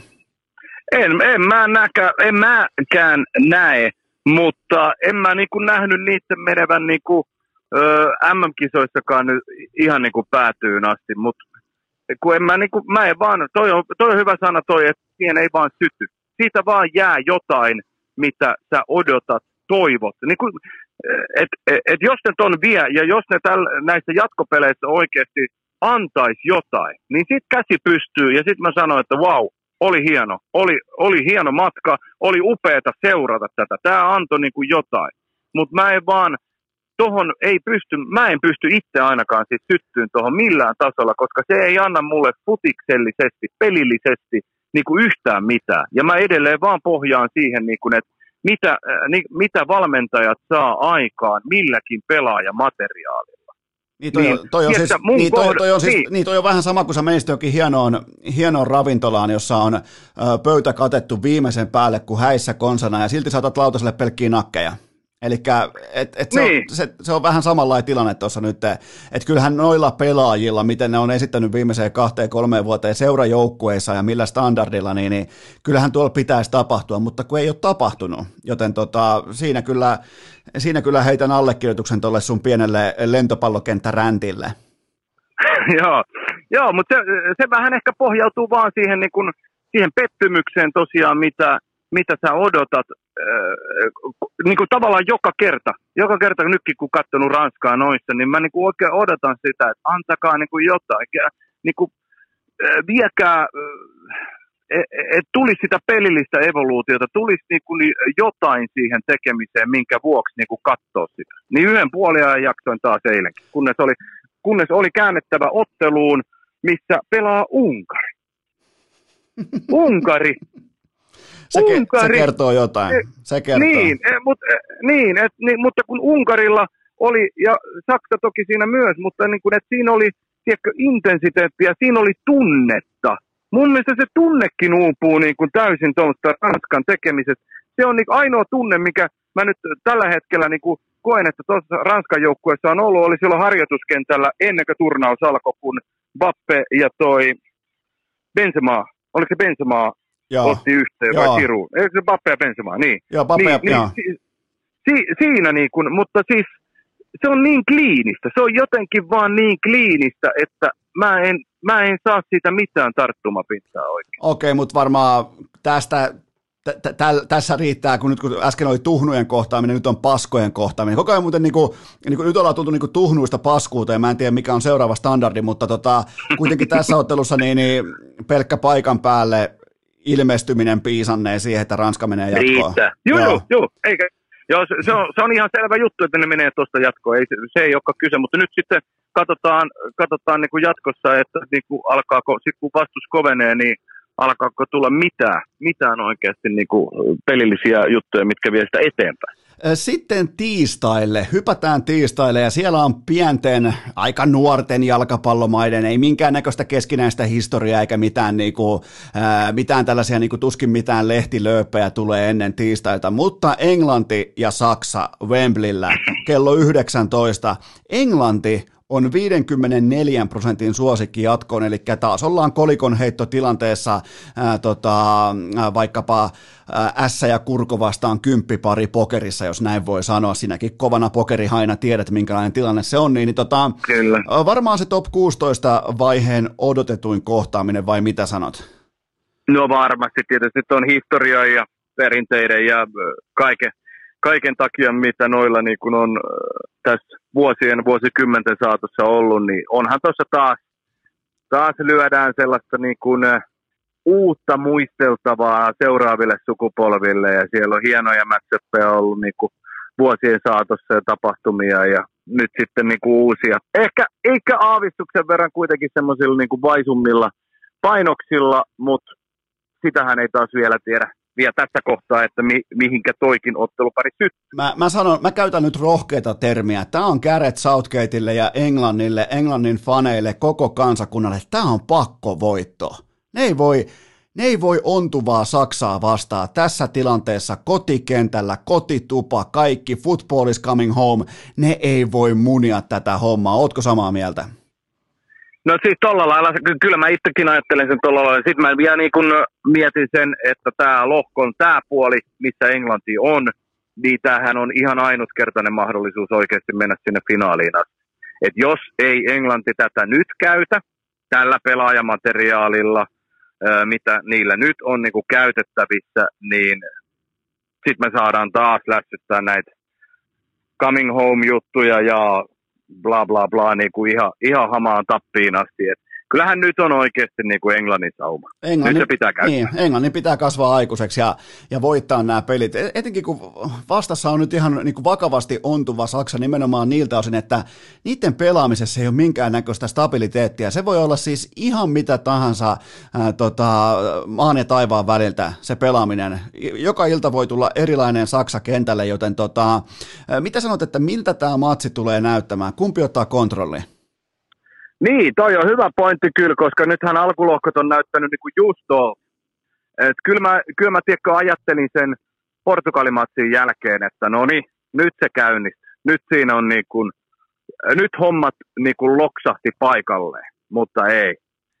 Oli taas sitten niin kuin, aika tyly paluu maan pinnalle. toi, on, toi on kyllä niin kuin, mutta tavallaan vertautuna vaikka siihen niin kuin Ranskaan, niin Saksa ainakin antaa jotain. Mutta mitä, mitä se antaa onkin sitten niin kuin aina illasta kiinni. Et se, se, on kyllä se on hämmentävää, miten tota, Saksa oli kuitenkin niin kuin kymmenen minuutin päässä ihan niin kuin kaikkien aikojen katastrofissa. Karsiutumisessa Unkarille, niin eh, kotikentällä vielä. Niin oli, oli se niin kuin, oli se vaan vaikeaa ja hämmentävää tekemistä. Et nyt on jokillakin niinku aika iso mietinnän paikka, että vieläkö se tuuppaa jotain Liroi Saneekin kehi, jolla ei tällä hetkellä ole niinku mitään, ei mitään siellä, varsinkaan hyökkäys kolmanneksella, niin siis ihan niin hukassa kuin voi olla. Ne ratkaisut on kauheita. Mutta et, et, et kun tuntuu, että joillakin äijillä vaan on jonkun valmentajan luottamus, niin sitten vaan on. Ja se valmentaja varmaan niin kuin vähän epätoivoisellakin tavalla odottaa, että josko se nyt niin kuin vaan lähti. Mutta entä jos ei se ko- lähde ja nyt tulee taas lähtölaulu, niin okei, joki on tietysti tilanteessa, että se on joka tapauksessa väittymässä, mutta mut aika, aika mitään sanomattoman perinnön, siis tämän turnauksen osalta silloin niin kuin jättää. Tää, tota, Et niin. tava, va, tavallaan niin kuin vastuun, vastuunkantajat, niin tuossa Saksassa, niin semmoiset, että et, tavallaan jo, jonkun pitäisi, jos ei homma kulje, niin jonkun pitäisi tavallaan aina nousta niin kuin esiin ja saada siellä kentälläkin, ei, ei voi kaikki aina valmentajankaan piikkiin laittaa, mutta saada se usko siihen tekemiseen. Mulle ei niin tuu tuosta Saksasta nyt semmoisia viboja kuin, niin kuin Mülleri. Mülleri on, Mülleri on ainoa tavallaan sellainen, joka jollain eleillään, ilmeillään, tekemisellään, olemuksellaan huokuu, henkii sellaista niin kuin, että nyt, nyt äijät, nyt pistetään. Ja muuten se jää jollekin hämmentävälle tasolle. Ja se, mikä on hyvin, kun puhutaan kuitenkin Saksan jalkapallokoneistosta, niin, niin ei olisi uskonut, että tulee, tulee nimenomaan, jos tykkäät vaikka saksalaisesta jalkapallosta tai jo, tota, mitä saksalaiset fanit voisi tällä hetkellä ajatella, niin, niin tuskin ne olisi uskonut, että niin tulee näin nopeasti ikävää Miroslav Klosea ja Mario Gomezia. Siis pu, puuttuu, Joo, puuttuu, se, puuttuu ihan selvästi kyllä. sellainen, siellä on nyt niin kuin orastavat keskikenttää, ylemmät keskikenttäpelaajat on yhtäkkiä kärkipelaajia ja näin poispäin. Niin, niin se on ehkä tullut vähän shokkina, että tuolta puuttuu sellainen preussilainen kuri kärjestä, näin se voi melkein sanoa.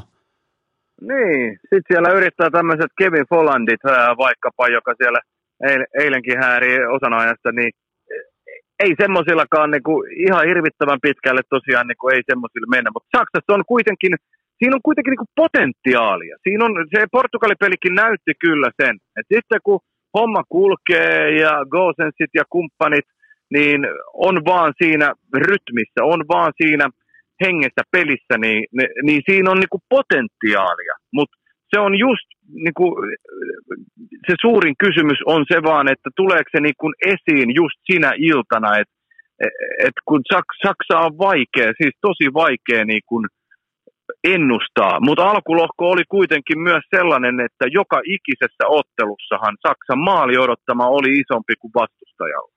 Mutta sehän ei vaan Saksan tapauksessa niin kuin aina kovin helpolla, se ei siitä huolimatta niin kuin maaliin mennyt.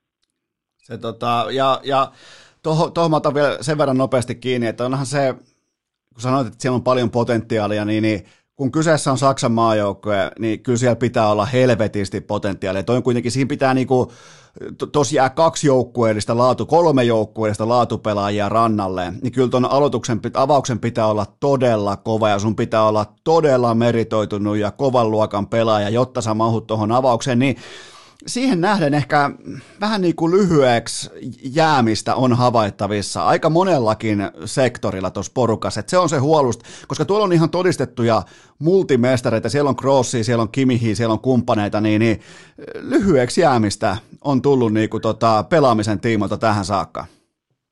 Niin, ne nimet ei sitten kuitenkaan kanna niin kuin, et, et, sieltä taustalta pitää löytyä, tai nimi selässä olevista äijistä, niin tota, niistä pitää saada vaan se enemmän. Se maksimaalinen taso ei ole niin kuin, tullut irti vielä näistä jampoista, mitä on. Me kaikki tiedetään tosiaan, niin kuin, että kyllä ne kykenee niin kuin, vaikka mihin, mutta onko toi osien summa tuossa kohtaa nyt, nuo avaukset sun muuta, jokilla on niin kuin, aika paljon tekemistä siinä, että se saa sen paletin oikeasti toimii. Et se ei vaan niin kuin, riitä, että se on niin kuin, ajoittain, öö, eikä se riitä, niin kuin, että se hetkellisesti pelissä niin kuin, toimii mutta sitten se taas niin kuin, tiedätkö, murtuu tai niin kuin, öö, menee kasaan oikein kunnolla. Niin semmoinen niin kuin tasapainoisuus tuosta Saksasta niin kuin vähän, vähän jää vaan uupu.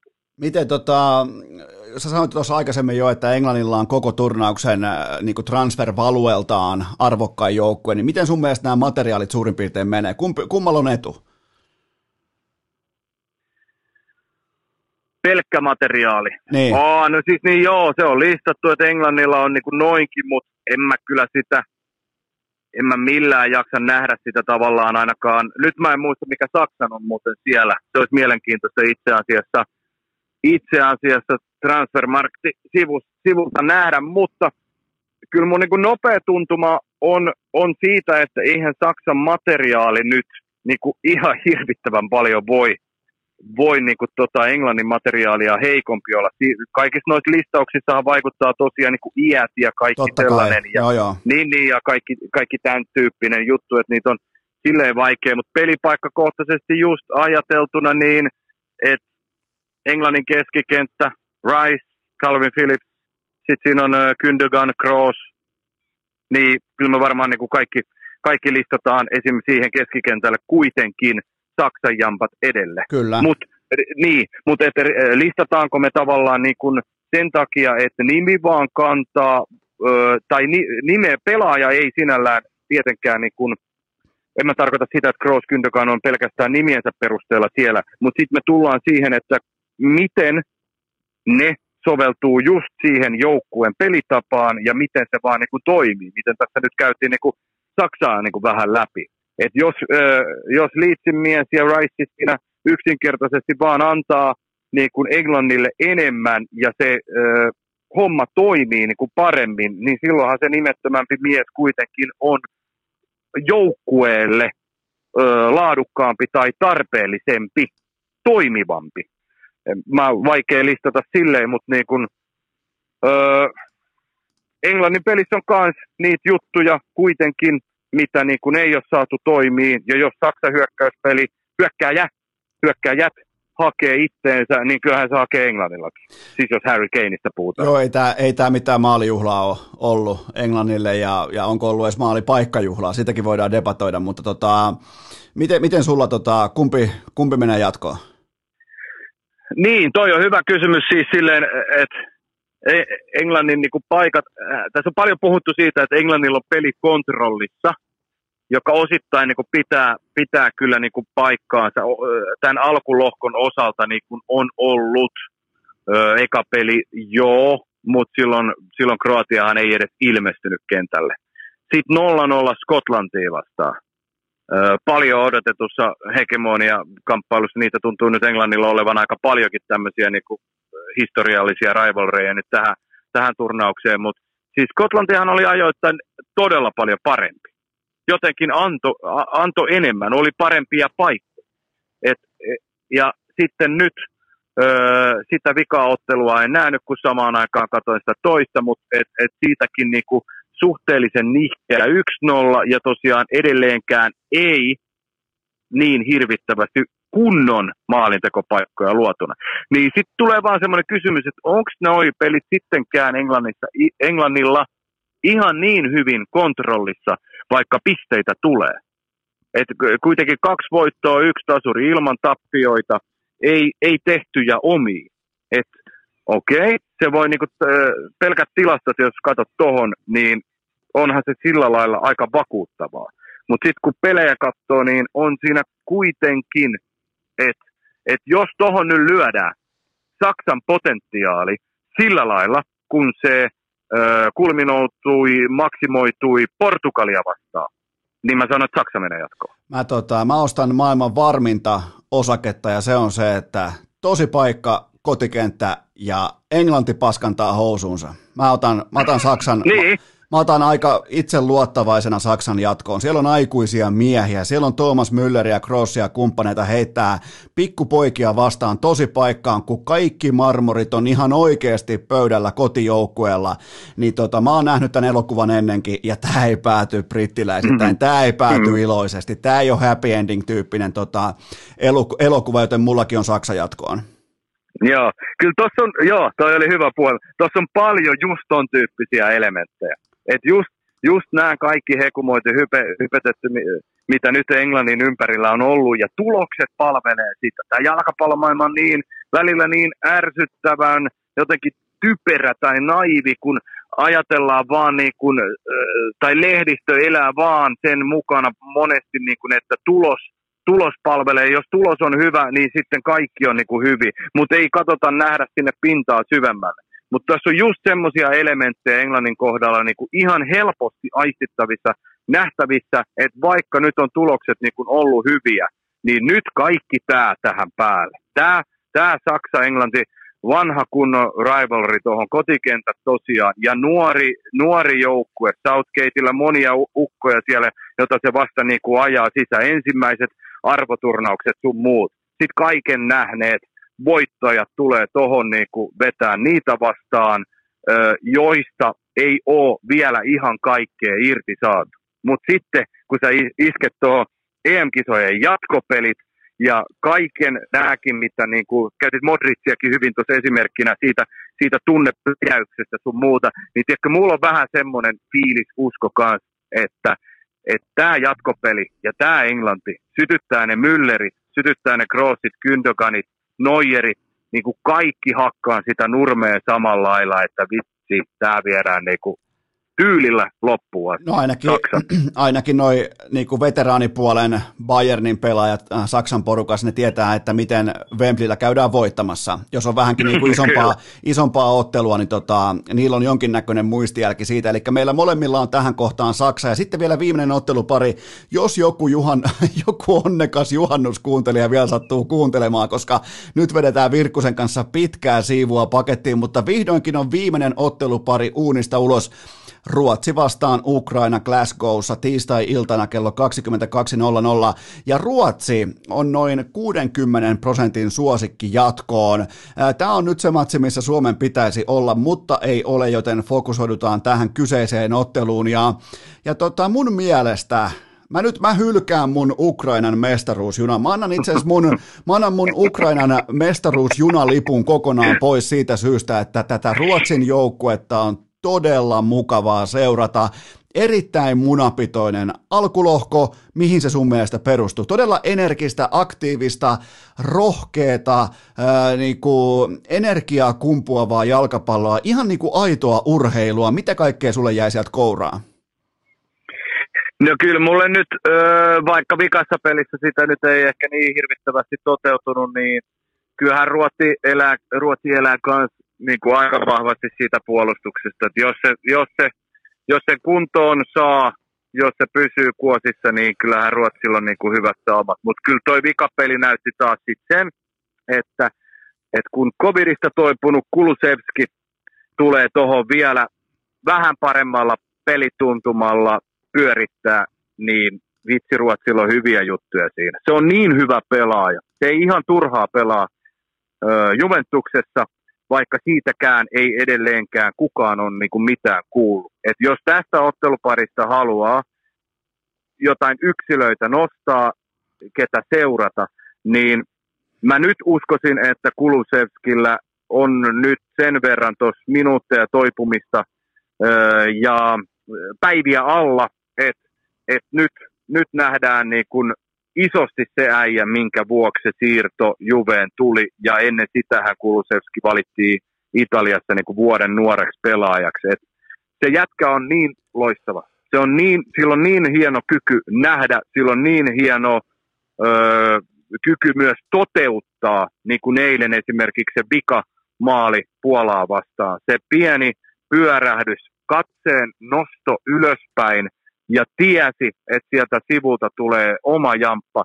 Pieni ulkosyrjä siirto siihen viereen, just sen Puolan pakin jalan vierestä silleen, että se ei vaan siihen ylety, mutta just oikein öö, kovunen syöttö, että sen saa siitä hyvin mukaan ja pääsee nokikkaan maalivahdin kanssa ja viimeistelee. Niin siinä on hieno elementti vielä tuohon, mistä ei tietenkään näiden koronahommien takia saatu kaikkea irti alkulohkosta. Tämä, tota, ja Ruotsin, Ruotsin kannalta se on erittäin positiivinen merkki, että ne pystyy voittamaan eri tavoin, koska Puola, Kyllä. Puola vaikka se putos, niin se nyt ei suoraan kuitenkaan ole mikään mikään niin kuin vitsi. Se on, se on laadukas, Juu, siellä, on laatu, niin, siellä on laatu pelaajia ja ne pelaa selkä seinää vasten. Ja, ja Ruotsille tuli jossain vaiheessa selväksi, että nyt pitää tehdä maaleja ja nyt pitää tuottaa hyökkäys, hyökkäyssuuntaa, pitää tuottaa tota, asioita. Ja ne pysty tuottamaan, mikä on, heille ei välttämättä nyt se leipä ja voi, mutta sieltä kuitenkin löytyi myös toi valttikortti, mitä oli tosi hienoa katsoa. Joo, nyt siinä on niin kuin Emil Forsbergilläkin alkaa olla, Forsbergkin on aina ollut vähän sellainen, että – et, et ihan loistava maalintekijä silloin, kun vaan niin tuntuu olevan se vireä, tuntuu, tuntuu osuvan, mutta sitten ajoittaa hy, hyvin semmoinen myös turhauttava pelaaja, että jos ei se oikein niin kulje, niin se ei saa niin oikein mitään aikaa. Mutta nyt, niin kuin eilenkin nähtiin ne viimeistelyt, niin olihan ne nyt ihan järkkylaadukkaita. Ne oli hienoja, hienoja maaleja, että et nyt tuntuu siltä, että alkaa loksahteleen aika kivasti niin kuin paikalleen toi Ruotsin paketti. Ja nyt niin kuin tähän ottelupariin just niin, ää, ei, vaan, ei vaan millään jaksa uskoa tota, ää, Ukrainaa, että olisi oikein mitään yllätyssaumoja, varsinkaan kun en mä kyllä niinku, huoli, huolimatta ehkä sen Holland, Hollantipelin niinku hetkellisistä jutuista, se, se, että mitä, siellä on hyviä pelaajia, joo, mutta se on ollut vaan mun mielestä niin riskialtista se tekeminen ja se puolustuspelaaminen on ollut aika kauheatakin Ukrainalla. Niin kyllä mä, kyllä mä luulen, että täs, jos Ukraina pelaa samalla lailla kuin ne pelasivat Itävaltaa vastaan, ja Itävalta, jos olisi ollut yhtään parempi joukkue, niin olisi voittanut sen 4-0. Kyllä. Niin jo, jos nyt Ruotsi kykenee niin kuin viimeisteleen ja pääsee niille sektoreille, niin kuin todennäköisesti tulee tapahtuu. Ja jos ne kykenee niin kuin viimeistelee hyvällä prosentilla, niin sitten tämä on 4 Kyllä, tämä on, ja mä en anna Ukrainalle, mä en anna palaakaan. Niiden joukkueen MVP on ensinnäkin lohko arpa, se oli kaikki kaikessa, että ylipäätään pelaavia jalkapalloa tota, ensi viikollakin, joten tota, mun mielestä Ruotsi on ollut yksi turnauksen tasapainoisimmista porukoista ja niinku, sille jos jopa mäkin ymmärrän heidän pelin identiteetistään jotakin, niin se on aina hyvä merkki. Silloin kun rivikatsoja pystyy toteamaan, että noi toteuttaa tällaisia ja tällaisia asioita niin kuin jatkumona, niin, niin silloin, mm. silloin ne tietää, mitä ne on. Ja, ja Kyllä, rakenteet on kunnossa. Ja mulle tässä Ruotsi on paljon selkeämpi suosikki kuin tuo 60 pinnaa tässä, tässä otteluparissa, että Ruotsi on ollut yksi näiden kisojen, ei nyt viitti ihan suoraan lähteä hypejunaan sanoa, yksi parhaista joukkueista, mutta yksi melkein niin kuin parhaiten valmennetuista kautta val, äh, valmistetuista joukkueista. Niin, nimenomaan. Toi oli hyvä. Parhaiten valmennetuista, eli niin kun, et, et siitä materiaalista on niin kuin aika lailla maksimit otettu irti toistaiseksi, ja siitä on silloin, silloin tavallaan NS helppo ottaa, kun ne rakenteet ja kaikki on kunnossa. Kaikki tietää pelitavan, niin silloin ne pelaajien, pelaajat pystyy sitä toteuttaa vaan niin paljon helpommin. Joo, Ruotsi on ollut erittäin hyvä, ja Ukraina ei välttämättä tosiaan näissä karkeloissa pitäisi olla. Tässä kohtaa prosentit oikeasti voisi jopa olla niin kuin isommat peilattuna näihin muutamiin muihin ottelupareihin, jossa tuntuu, että ne on ehkä vähän liiankin isot joitakin puolta en. Eli molemmille Ruotsi jatkoon. Kyllä. No niin, se on sitten kohti juhannusta. Mitäs muuten mennään tehdä? Mä luulen, että meillä on tässä kevyesti tällaista pientä huvipuistohommaa ja ehkä vähän powerparkkia tuossa noin ja sellaista. Sellaista, okei. Mä, tota, mä, mä kävin ostaa uuden tota, pyörän, aion ajaa sillä ristiin rastiin tota, ää, näitä peltoja ja lähiseutuja ja näin poispäin ja katsoa tuommoisen kahdeksan ottelua jalkapalloa. Et ei tässä niinku, nyt ei haita mitään kuuta taivaalta. Nyt ei ole niinku mitään, e, ei todellakaan mitään niinku jättimäisiä e, juhannusohjelmia tai suunnitelmia, ihan niinku arkitoistojen kautta.